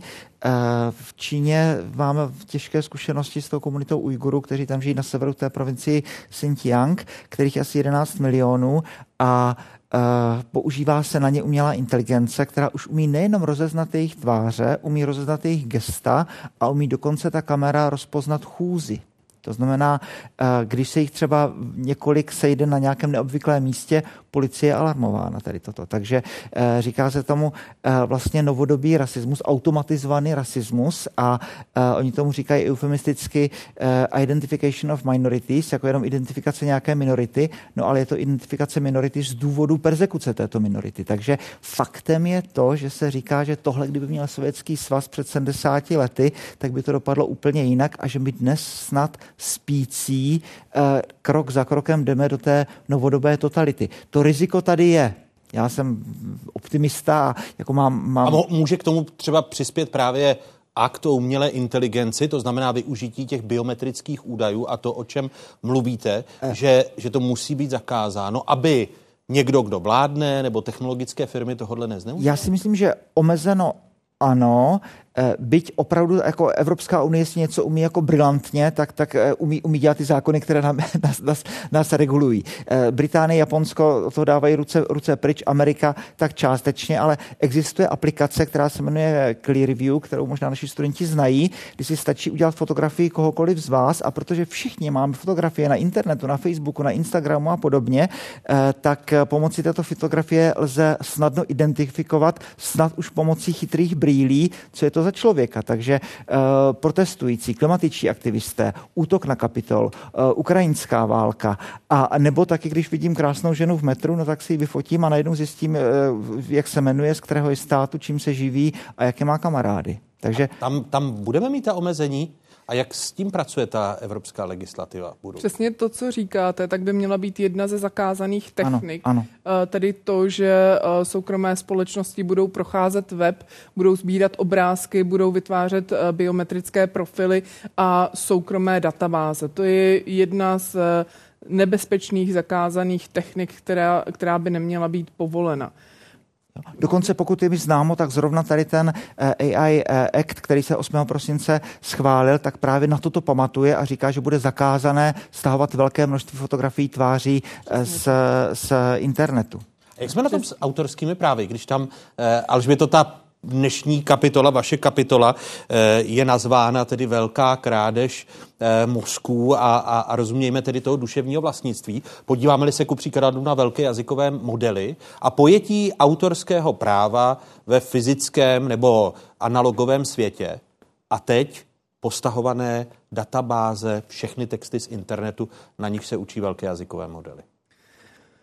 Co se týče autorského práva, tak eh, právě velké jazykové modely pro něj eh, představují obrovskou výzvu a vypadá to, že autorské právo jako takové v online světě eh, pozbude svého velkého významu. A my, co se týče stahování těchto dokumentů, tak v, my jsme na to, nebo Evropská unie na to pamatovala, existuje takzvaná výjimka pro text and data mining, tedy pro zpracování textu a dat pro účely učení těchto velkých modelů. Je možné, aby vydavatelé, kteří nechtějí, aby se tyto velké jazykové uh, systémy učili, uh, mohou dát uh, přímo textový soubor, mohou dát přímo technicky zakázat robotům, aby uh, tyto texty využívali. Samozřejmě nemusí to být respektováno. Co se týče toho návrhu AI Actu, uh, tak tam se původně myslelo, že uh, si s copyrightem a s trénováním velkých jazykových modelů vystačíme s touto výjimkou, kdy umožníme uh, krátké rozmnožení toho textu pro účely učení. Nicméně uh, právě 14. června, kdy parlament pozměnil ten akt o umělé inteligenci, tak se tam dostala regulace těch velkých jazykových modelů a objevil se tam požadavek právě na uh, na, na to, aby uh, jejich poskytovatelé měli seznam všech textů, na kterých se ten systém učil. Což Jinými pro... slovy, transparentnost Přesně bude muset tak. být obrovské množství položek na kterých ty velké Přesně jazykové tak. modely jsou. S tím, že tam ještě byla otázka toho, zda se bude muset uvádět, že byla zkontrolována licence, což by samozřejmě velice zkomplikovalo učení těch velkých jazykových modelů. Uvidíme, na čem se tedy v trialogu orgány Evropské unie dohodly, zda to tam bylo nebo nebylo ponecháno. Bylo to určitě jednou z klíčových oblastí, ale je to ten jediný malý střípek copyrightu a autorského práva v aktu o umělé inteligenci. Eh, Vy oba přicházíte do styku se studentkami a studenty na vysokých školách. Tady máme středoškolačky a středoškoláky z Klášterce nad Ohří a z Ústí nad Labem. Budou psát za pár let eh, diplomové práce nebo jsou zbytečné vys úvahy některých vysokých škol, protože existují velké jazykové modely a, a kdo zkontroluje, Marku, to, jestli to psal chat GPT nebo studentka či student? Eh, Já bych vám chtěl všem popřát, abyste je psali a pište a nepište diplomové práce a pište básně a pište knížky a pište svoje, svoje příběhy, protože to je důležité se takhle naučit uh, vyjadřovat. Já jsem si zkoušel napsat kázání v chat GPT. Uh, a dopadl jste? Uh, asi, pak jsem to poslal jednomu biskupovi, říkal, tak je to asi lepší než 30% mých kněží. Takže- Ale píšu si to sám a píšu, píšu sám si svoje texty a píšu, píšu moc rád a moc to doporučuji všem, pište básně, hlavně poezii. Ale, ale tam, jestli chápu správně, tak se proměňuje přesně i pojem toho autorství, protože záleží na promptu, tedy Ano, té, ano, ano. té výzvě chatu No, no, GPT, no, no. jak to má napsat. Jo, To znamená, samozřejmě. že kdy, když vymazlíte prompt, tak můžete zvýšit kvalitu, kvalitu kázání. Je to, je to tak, Alžběto, že prompty budou tím prvkem autorského práva? Ano, prompty jsou to, co vlastně vytváří ten člověk, eh, tedy pokud si ho neskopíruje z nějaké Ano. velké databáze a, a komunikuje s, tou, s tím velkým jazykovým modelem. Nicméně, jestli k tomu mohu ještě něco dodat, tak já souhlasím s vámi, že je strašně moc potřeba zdůrazňovat tu důležitost toho mentálního procesu, abychom my nezlenivěli a prostě ne, uh, nechali si všechno dělat umělou inteligencí. Ono nás to posléze dostihne, protože uh, nazvala jsem to takovým paradoxem AI asistentů, kdy v podstatě uh, čím více vy chcete delegovat něco na ten stroj, tak tím více vy sami musíte znát tu oblast a být v ní dobře kovaní, abyste mohli vytvořit ten prompt, abyste získali kvalitní výsledek. Takže i když chcete delegovat a nechat si napsat nějakou práci, tak vy tu oblast musíte znát, abyste se dobře ptali. A vy doufáte, že budou psát naše studentky a studenti, eh, kteří jsou dnes tady s námi diplomky? Určitě bych jim to doporučovala, protože jde o jeden z nejbolestivějších a zároveň nejvíce naplňujících uh, procesů kreativní činnosti. Všimněte si, jak mluví Alžběta Krausová, dovolím si vsesadit, že takto jste po napsání diplomky dva dny, tři dny nemluvila. že, že tam byly jiné úvahy. Než, To bylo naplňující, ne, že než, bylo s tím, než s tím odstupem. Dejte se vy, eh, kdo se ptá a klade pátou otázku v dnešním Fokusu. Hezký dobrý večer. Dobrý večer, uh, jsem Natálie Rosecká z uh, Gymnázia Jateční z Ústí nad Labem a měla bych otázku na paní právní vědkyni Krausovou. Uh, chtěla bych se zeptat, um, um, jaký je, uh, máte obavy s, uh, s máte obavy z uh, toho, že umělá inteligence padne, že, že je umělá inteligence přístupná veřejnosti a je, je možno nějak legislativně ošetřit uh, audiovizuální nástroje, jako je třeba uh, Audio to, to Face. Přiznám je se, to vůbec možné? přiznám se, že nevím, co, je, uh, co myslíte tím audio to face teďka. Uh, tím, že um, jestli by se to To je nějaký nástroj, chápu to správně. Uh, ano, ano. A pomocí kterého by se například v budoucnosti mohl, uh, mohl uh, vyhrožovat na sociálních sítí tím, že on vám vytvoří uh, například um,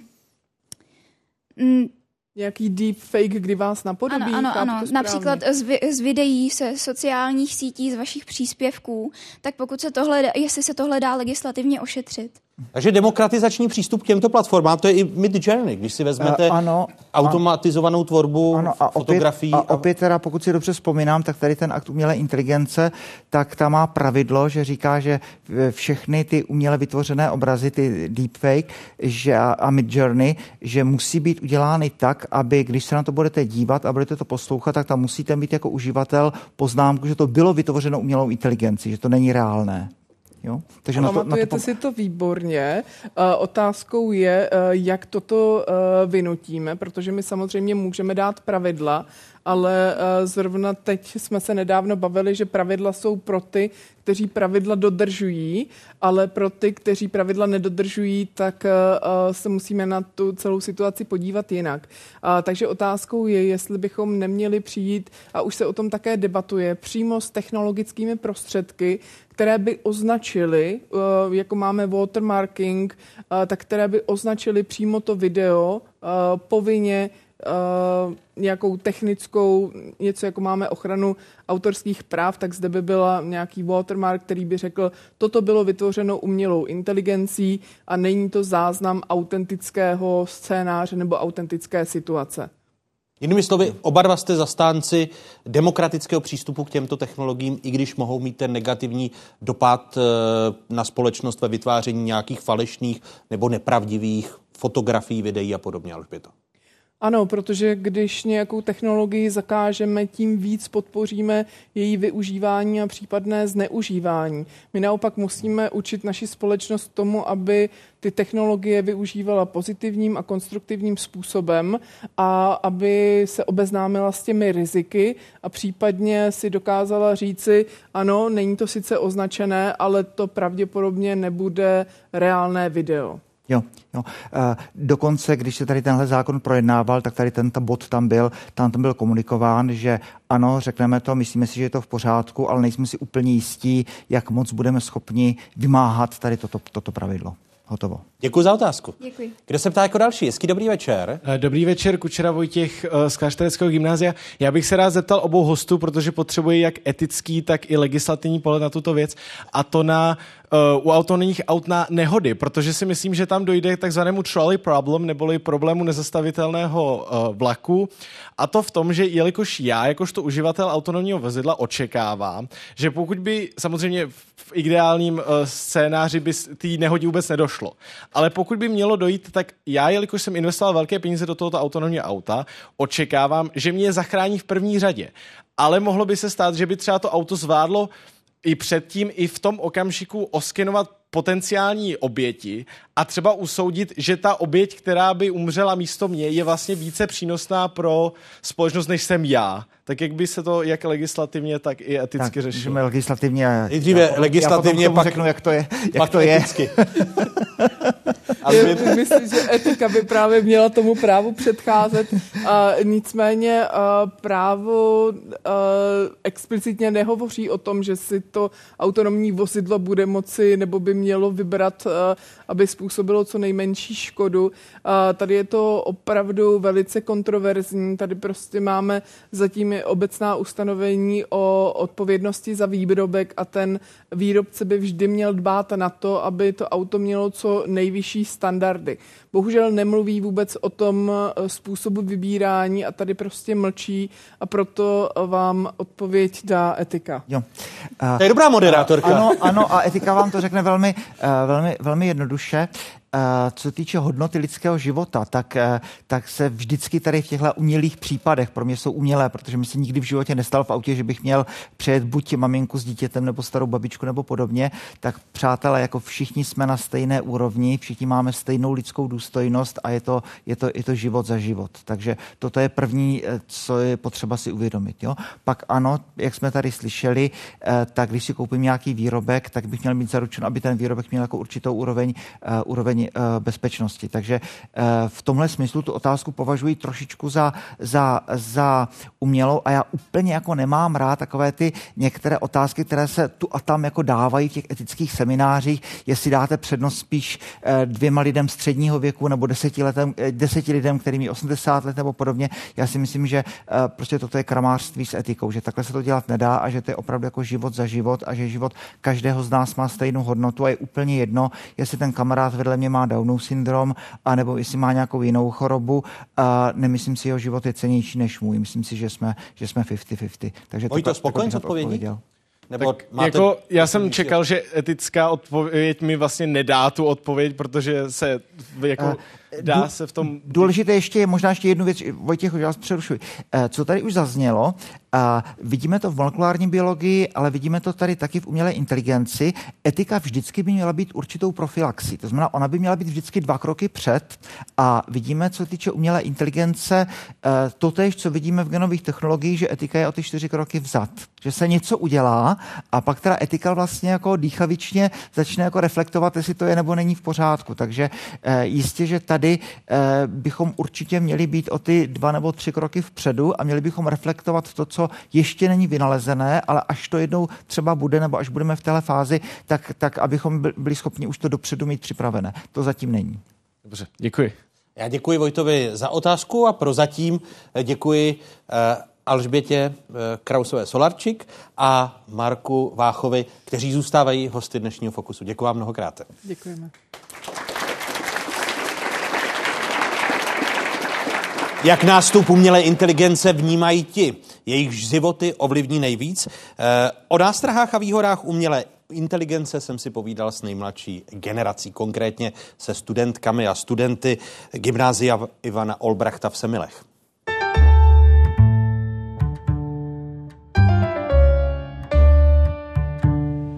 Jste ve druhém ročníku, eh, maturita je před vámi až za dva roky. Uvažujete o výběru budoucího povolání kvůli tomu, jak ho zasáhne umělá inteligence? Já uh, chci teda studovat práva, takže uh, někde v tom právnickém sektoru bych uh, eventuálně chtěl skončit. A neskončí právnický sektor kvůli umělé inteligenci? To je uh, jedna taky z obav, které třeba mám. Uh, právě jsem taky zaznamenal případy, kdy vlastně ta umělá inteligence uh, dělala u těch soudů ty žaloby nebo právě i obhajoby.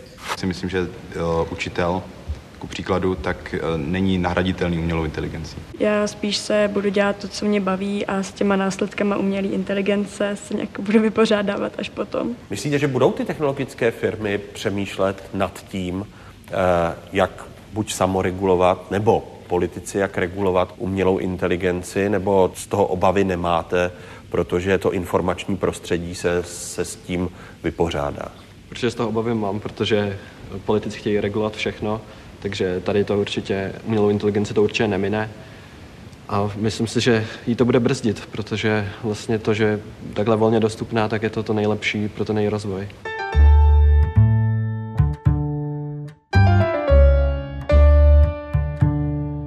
Kdo přemýšlí v souvislosti s umělou inteligencí, budoucím vývojem eh, nad těmi apokalyptickými vizemi a považuje je za reálné. Jinými slovy, že se má lidstvo bát budoucího vývoje v oblasti umělé inteligence, zvedněte ruku. Tak eh, dvě třetiny. Eh, proč je tam ta vaše nejistota? Já si stále myslím, že nejsme na takové úrovni, aby to nešlo nějak omezit nebo zásadně jako zastavit, protože pokud eh, teďka si jako uvědomíme to, že to by mohlo být nebezpečné v budoucnu, tak si myslím, že ještě tomu stále dokážeme zabránit na takové úrovni, aby k tomu nakonec nedošlo. Ale jelikož už eh, teďka i samotní vývojáři umělé inteligence občas netuší, jak na, sama funguje, tak se od té možnosti toho zastavení prakticky jako vzdalujeme skoro každým dnem, kdy necháváme tu umělou inteligenci samu pracovat a samu se učit. Tak taky trochu se toho bojím, ale záleží... Nehlas, nehlasoval jste úplně pro... No to eh... úplně, úplně ne, ale myslím si, že záleží jenom na nás, jaký data jí poskytneme, na čem ji budeme trénovat, takže vlastně záleží, kdo se to zhostí a jak.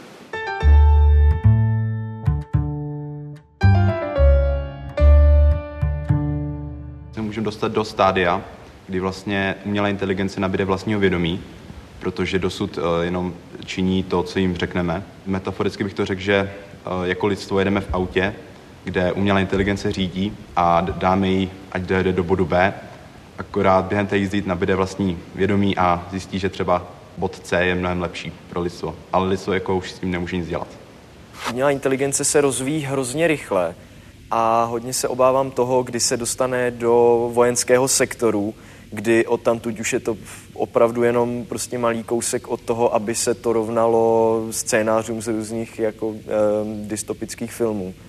Zase na druhou stranu, abych zase podpořil i tady... Uh, technooptimisty. Technooptimisty, děkuju. Tak teď ještě určitě jsme ve stádiu uh, kdy se to, tohle to dá ovlivnit. Já si myslím, že strach je naprosto přirozená lidská vlastnost a ještě víc strach z neznámého. Ale zrovna umělá inteligence, si myslím, že když ji opravdu poznáme a když najdeme nějaké způsoby, jak s ní pracovat, tak se nemusíme nějak výrazně obávat a rozhodně nemusíme zakazovat takový dobrý nástroj, jenom protože se ho bojíme.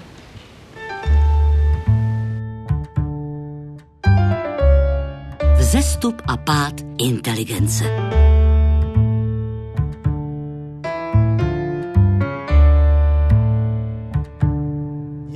Název Fokusu jako celku dnešního večera, ale i závěrečné kapitoly, kdy šestice našich skvělých a vzácných hostů odpovídá na dotazy studentek a studentů, kteří jsou dnes tady s námi večer. Eh, nejdříve si dovolím ale to hlasování, když jsem se ptal v Semilech. Kdo z vás, zvedněte ruku technooptimisté, tedy eh, kteří mají velmi pozitivní očekávání od aplikací umělé inteligence v těch následujících měsících a letech. Kdo se považuje za technooptimistku a technooptimistu? Zvedněte ruku. No, převažuje většina v, tady mezi hosty, než, a, a tedy technoskeptici a technoskeptičky, zvedněte ruku. A zbytek tedy, když teď zvedne ruku, to jsou ani ani. Technorealisté. Technorealisté. Někteří hlasovali dvakrát. Eh, tak eh, kdo se, ptá, kdo se ptá jako první v závěrečné kapitole? Hezký dobrý večer. Dobrý večer, u mikrofonu Adam Svoboda. Eh, Já bych se chtěl zeptat, ehm, dřív žil a chodil po zemi takový moudrý muž, František Ladislav Rieger. A ten řekl eh, takovou větu. V práci a vědění je naše spasení. A já bych se chtěl zeptat, eh, pokud umělou inteligencí tyhle ty dvě věci, tedy práci a, a vědění, li- lidem odebereme, tak jestli budou mít stále možnost se nějakým způsobem spasit. To je přímo pro faráře otázka.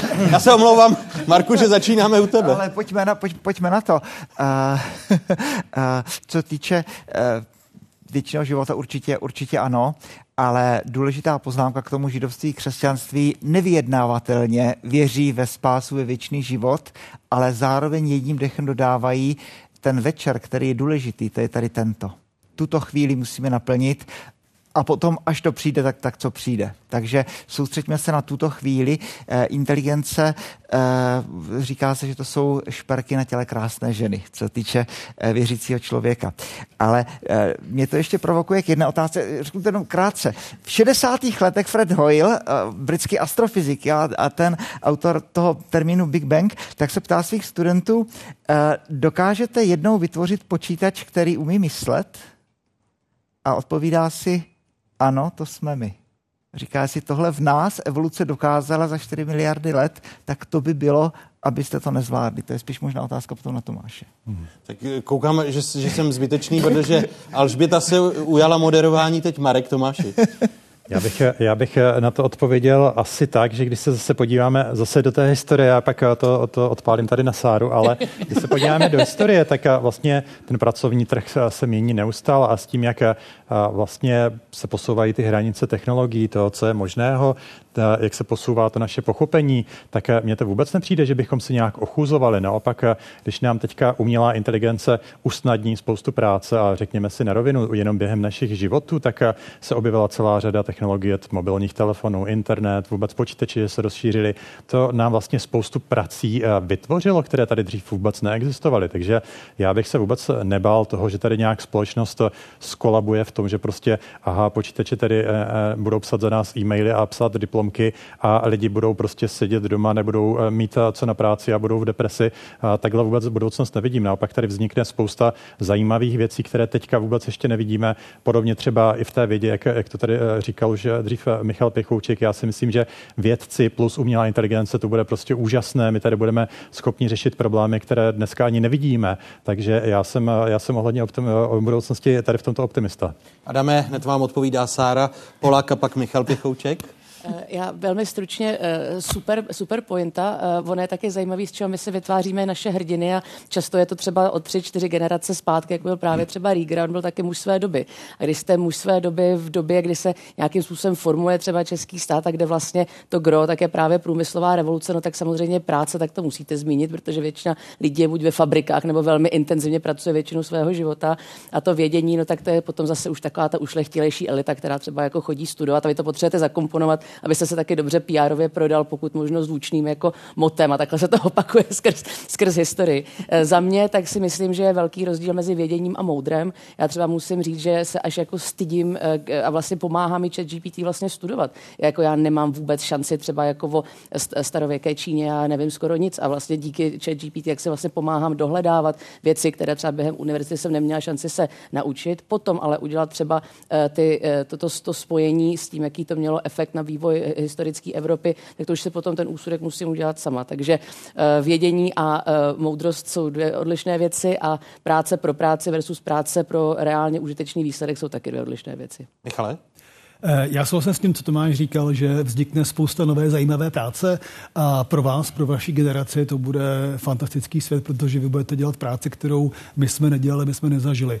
Ale je tu i populace lidí, který je dneska 50 a já věřím tomu, že pro ně rekvalifikovat se na ten nový svět vlastně bude hrozně těžké a díky tomu, že ten svět se mění hrozně rychle, tak pro spoustu lidí eh, to bude, to bude netriviální. Ale já jsem rád, že žiju ve svobodné společnosti, kde každý z nás nás vlastně má tu inherentní svobodu se vlastně rozhodnout, co bude dělat se svým časem a jakým způsobem se bude snažit tu svoji práci chránit.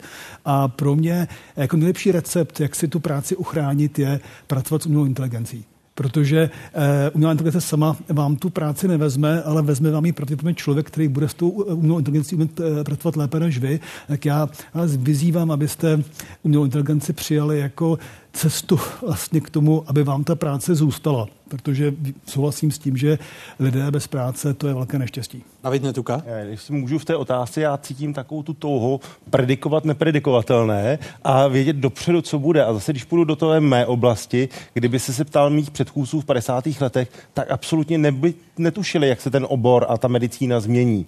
Prostě se to vyvíjí a jsem taky na té straně nebáce, lepší k tomu nekrást, ale nebáce, jak se to bude vyvíjet a prostě ten svět se mění a když budeme chtít se tady držet té židle, tak stejně to nezastavíme. Takže uh, vnímat to a posouvat se i právě té umělé inteligence. to? Mě u té otázky zarazilo to, že vlastně té umělé inteligenci dáváme až moc velkou moc. Říkáme si, ona nám vezme práci a ona nám vezme myšlení. Ale přeci pořád je tady ten člověk a to, co je důležité, je ten náš záměr. Ano, budou tady lidé, kteří uh, se budou možná chtít všeho vzdát a všechno delegovat, ale potom tady budou lidé, kteří přesně využijí umělou inteligenci k tomu, aby se naučili něco nového a dalšího. Takže tuhle tu naši osobní sílu si musíme vždycky pamatovat a ten náš záměr a tu naši možnost vybrat si, jak s tím naložíme. Adame, spokojen s odpověďmi? Super, dokonalý. Ano. Děkuju. Další super dokonalá otázka. Kdo se ptá jako druhý v této Dobrý kapitole? den, Dobrý večer. jmenuji se Tereza Poláková a jsem z gymnázia Jateční Ústí nad Labem.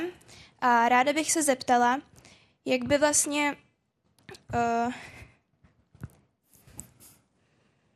jak by vlastně společnost měla připravit občany na ten rychlý vývoj té umělé inteligence, jelikož pro příklad bych uvedla, že představme si, že je rok 2050 a ta umělá inteligence je už na tak vysoké úrovni, že by právě dokázala zaujmout nějaká ta, ty, nějaké ty pracovní pozice místo lidí, což by samozřejmě mělo fatální následky. Mnoho lidí by přišlo o práci.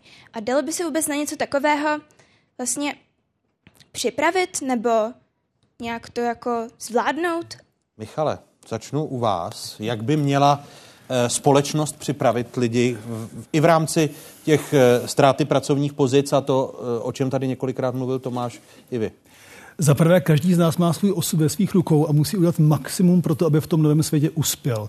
To nám nikdo neodpáře. Ale zároveň souhlasím s tím, že příprava společnosti na tu budoucnost umělé inteligence je politický problém A politici by měli dneska vzít na sebe velikou míru odpovědnosti a řešit to, jak pomoct všem nám se rekvalifikovat na ten nový svět. A nejde to pouze o rekvalifikaci, je to také o ekonomické úspěšnosti země, v které budeme žít, protože my potřebujeme, aby země byla úspěšná, abychom si mohli dovolit financovat práci, která nebude tak efektivní jako umělá inteligence, abychom dokázali financovat eh, pomocné povolání, pomoc lidem a to se dá udělat pouze tehdy, když jako země budeme do umělé inteligence investovat a budeme se soustředit na to, abychom i my dokázali z umělé inteligence mít nějaký ekonomický profit a nejen ty země, které mají v sobě e, velké společnosti, které umělou inteligenci vyvíjí. To je to, o čem mluvil Tomáš v té e, druhé části dnešního fokusu. Selhává tady politická elita, Michale, ano nebo ne? Já si myslím, že selhává, protože eh, nechápe umělou inteligenci jako dostatečnou příležitost pro rozvoj ekonomiky České republiky. Podobně e, asi pohled Tomáše? Já to vidím hodně podobně, což jako nedělá mi to radost, ale zase umělá inteligence, jak už to tady zaznělo, to je nakonec prostě nástroj, který někdo používá a nějaký, a nějaký člověk a můžeme sice strčit a hlavu do písku a tvářit se, že to tady není, ale tím si nějak nepomůžeme. Ten svět kolem nás prostě půjde dál. Kdybych to zjednodušil tu úvahu, tak mám takový přirovnání. Představte si, že by se tady, kdybychom šli třeba 100 let zpátky, rozvíjel automobilový průmysl, všechny okolní země by stavěly dálnice a my by jsme tak jako váhali a říkali si, no jo, a potřebujeme vlastně ty auta a možná, že to auto mě může přijet, je to nebezpečný, já to radši, radši, radši půjdu od toho pryč, tak jako to asi není ten správný přístup, jo, takže vlastně vidíme, že je tady něco, co dokáže ekonomicky velmi výrazně pomoct v mnoha oborech, to prostě to nemusíme čekat na rok 2050, už je tady teď. A zase ty státy, které se toho chopí, tak prostě budou přežívat lépe do budoucnosti, budou silnější, budou, budou bohatší. A naopak, naopak země nebo kontinenty, které toto zaspí, tak na tom budou, budou výrazně mm, hůře. A to můžeme jít prostě od eh, vzdělávání, kde já si dokážu představit úplně jako reformu našeho vzdělávacího systému. Nakonec každý, kdo si vyzkouší tady, tady ty jazykové modely, tak v tom musí podle mě vidět ten potenciál právě pro to personalizované vzdělávání a, a kdy se můžete učit tou svou rychlostí, abyste jako studenti se naučili to, co vám dopravdy pomůže, to, co ještě neznáte, ale co není pro vás příliš komplikované. Takže takový ten systém vzdělávání někde z 19. století, kde dáte dokupy prostě 30 dětí do, do třídy podle, podle toho, že mají stejný a biologický věk a očekáváte, že se budou učit stejnou rychlostí. Opravdu si myslím, že ten vzdělávací systém může být radikálně lepší. Můžeme jít na oblast zdravotnictví. Tam pořád si myslím, že ještě máme hodně velký potenciál třeba v prevenci, která tady dneska ještě eh, nezazněla, ale už se toho taky chytají různí doktoři. Vím, že tady je třeba Tomáš Šebek s ministrem zdraví a Sara, myslím, s tím taky trochu pomáhá. A velmi zajímavý projekt a bude toho víc do budoucna, protože ten potenciál ve společnosti je fakt obrovský napříč, napříč tady těmi obory obory. A zase souhlasím tady s Michalem, že ta současná vlastně akceschopnost tady těch současných minulých politiků tak nevypadá nějak světoborně a myslím si, že opravdu musíme tady se na tyto, na tyto věci zaměřit mnohem více, protože jde o, jde o naši budoucnost. Ono jako můžeme tady samozřejmě vést vše možné diskuze o DPH na potraviny a kde co, čeho je plná televize, jestli se pohne nějaká sazba tam nebo tady, ale to je takové šachování s číslama. Za deset let to nebude hrát roli. Ale ale právě tady ty nové technologie, když to zaspíme, tak to může mít jako obrovský, obrovský vliv na to naše budoucí HDP, na to, jestli tady pak lidi budou dělat ty zajímavé, dobře odplacené práce, jestli budeme prostě jako někde v Rakousku, Švýcarsku, anebo se spíš budeme blížit, blížit nějakým, nějakým jiným zemím. Jo? Takže uh, je, to, je to na nás. Promarněná příležitost té společnosti a pohled Davida Netuky v rámci odpovědi? Já si myslím, že eh, ten vývoj zase, když budou do té medicíny, tak některé typy výkonů, odbornosti se daleko snížily, frekvence výkonů jiné vznikají a měli bychom mít pořád na paměti, proč tu profesi děláme, je samozřejmě pomocou pacientovi a to, že některé typy výkony se úplně zapomněly, protože přišly léky a zapomnělo se, že se něco operuje, něco se jinak léčí. Je to vývoj, který právě opakujeme, se nezastaví a půjde to dál. Já zase bych nebyl takový skeptik třeba i screeningových programů a třeba podle mě krásný příklad je rozvíjící se screeningový eh, program na karcinom plic eh, a to je množství pacientů, množství vyšetřování a samozřejmě tam tyto systémy automatické vyhodnocování nám pomůže, protože bychom to uh, samotnými lékaři nikdy nezvládli. Takže tam se to uplatní a zase vracím se o pořád do kolečka. Je to otázka měsíců na let. Odpověď Sáry Polak a pak Alžběty Krauzové? Um, určitě, já, já teda sama osobně, čistě mluvím za sebe, tak jsem jako velký skeptik, co se týče uh, nějakého um, vlastně jakoby politického influencu na tuhle věc. Myslím si, že do určité míry tak musí lidi vzít uh, tu příležitost do svých vlastních pazourů, pro, pro zajicky řečeno, uh, a nečekat na to, že se to vlastně snese z hora, protože uh, krásný takový příměr, ať už si o tom myslíme cokoliv, tak jsou, tak jsou kryptoměny. Než vůbec politický se zaznamenal, že něco takového existuje, tak už na tom lidi dobře třeba jako něk, někdo to považuje za spekulaci, ale prostě vydělávali reálně desítky milionů korun. A, a teprve teďka Evropská unie začíná řešit, co vůbec budou dělat s tou regulací. Myslím, že ty lidi, když tam vidí ten okamžitý přínos, tak jsou ochotni velmi rychle se tomu adaptovat, protože člověk rozhodně není hloupý, člověk je jako evoluční zvíře.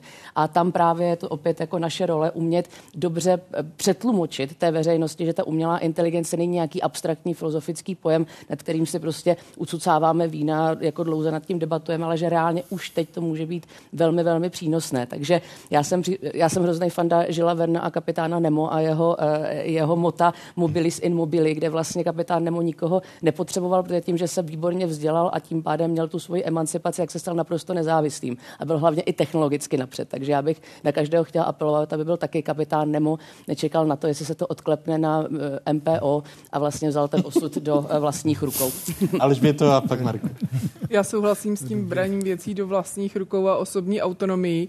Nicméně, když už jsme se tady bavili o tom aktu o umělé inteligenci, tak právě uh, zákonodárci vidí tu nutnost toho vzdělávání a dokonce tam vložili právě toho 14. června parlament tam vložil ustanovení, myslím, že je to bod 4a, kde se říká, že by mělo být zavedeno povinné vzdělávání zaměstnanců v oblasti umělé inteligence, eh, zvyšování kompetencí. Uvidíme, nakolik to prošlo. Je to sice regulatorní zase další povinnost, ale dává to velký smysl uh, v tom směru, že bez toho vzdělávání prostě my tu umělou inteligenci a její potenciál plně uh, nevyužijeme. Takže možná je to dobrý krok uh, tím regulatorním směrem, byť je to další povinnost, ale za mě má tato povinnost smysl. Marku? Určitě se nebojíte budoucnosti, určitě se nebojíte o práci. Eh, umělá inteligence je výborný sluha, velmi dobře vám pomůže. Pokud o práci přijdete, tak si vymyslíte nějakou další. No, a pevně věřím, že když byl vymýšlený pěsní klín, takže zasedla etická komise a varovala před možností zneužití, to tež umělá inteligence, ale je to dobrý sluha, pomůže vám to, abyste měli životy jednodušší, abyste měli životy na vyšší úrovni a skoro bych si troufl říct šťastnější plus minus, ale nebojte se toho, ono vám to velmi pomůže a budoucnost určitě zvládnete. Nebojte Dobře, se. děkuji. Nebojte se. Kdo se ptá další? Dobrý večer. Dobrý den, Josef Tropek, Gymnázium Klášterec nad Ohří. Já bych se rád zeptal, jestli může být historie ohrožena, případně i jiné obory, vlastně tou umělou inteligencí tím, že nějaká třetí strana té umělé inteligenci dá nějaké zavádějící, případně lživé údaje, které potom šíří a uh, vlastně ti běžní uživatelé si potom můžou tyto údaje vyložit jako správné, případně jestli u té umělé inteligence jsou nějací lidé, kteří vlastně kontrolují ten obsah tam, eh, jestli je pravdivý, případně nezavádějící. Tak tady archeoložka odpoví. Historička Sára Pola. Děkuji, děkuji moc. My jsme se o tom vlastně s Vácem bavili už eh, v zákulisí. Tady v tom je třeba fascinující koncept fake news. Eh, samozřejmě teďka se to dá šířit na obrovské škále, rychleji, jako, že ten proces a ta škála je samozřejmě jiná teď, než jako byla kdy jindy, eh, ale samozřejmě, že už to lidi napadlo. Mám dva konkrétní příklady. Ten první je, když Octavian, později první římský císař Augustus, tak spustil vlnu fake news, protože vlastně založil římskou poštu a tím pádem měl tu kontrolu nad tím, jak se distribuovali různé komunikační kanály, takže řekl, že vlastně Kleopatra je eh, opět jako slušně řečeno takového trošku povětrného nasazení, že Marcus Antonius vlastně eh, brakuje římskou eh, kasu, aby jako jí kupoval ty kožichy a Bůh ví co a tím, pádem, tím pádem vlastně jako, že on by měl být jako ten jediný imperátor. A to je vlastně fake news, která se vydržela jako až do filmu Elizabeth Taylorové, tak se vlastně jako udržela až do teď. Ta druhá tak je právě třeba z doby eh, britské a anglické občanské války, kdy byl poprvé tak jako populárně zaveden knihtisk a vlastně začali eh, republikáni nebo eh, příznivci Olivera Cromwella tisknout pamflety, to, že král něco řekl, nikdy nic takového neřekl, začal jako distribuovat těm nalomeným vlastně fakcím a snažili se je přesvědčit na druhou stranu. To, že samozřejmě teďka ten knihtisk v úzovkách má mnohem větší škálu, tak je jasné, ale spíše to o tom edukovat ty lidi v oblasti kritického myšlení, než předstírat, že lidi budou vždycky s tou technologií eh, nakládat, eh, nakládat dobře. Michal Pěchouček chtěl reagovat? Já bych řekl, že je to zajímavá otázka. Eh, umělá inteligence může manipulovat historii, ale bohužel vidíme, že může manipulovat i budoucnost a měli bychom na to být velmi opatrní, protože šíření nepravdivých a manipulativních narrativů ovlivňuje volby v mnoha zemích po celém světě způsobem, který není správný, není spravedlivý. A kdybychom dokázali před 15 lety regulovat použití politické reklamy před volbami na sociálních sítích, věřil bych tomu, že eh, tak krátkodobá minulost, současnost a budoucnost by vypadala lépe. Mhm. Jestli chce ještě někdo reagovat? Já Marek a, a, a Tomáš? Marku, a pak Tomáši. Eh, možná jste viděl to video Volodymyra Zelenského, který vyzývá ukrajinské vojáky, aby se vzdali.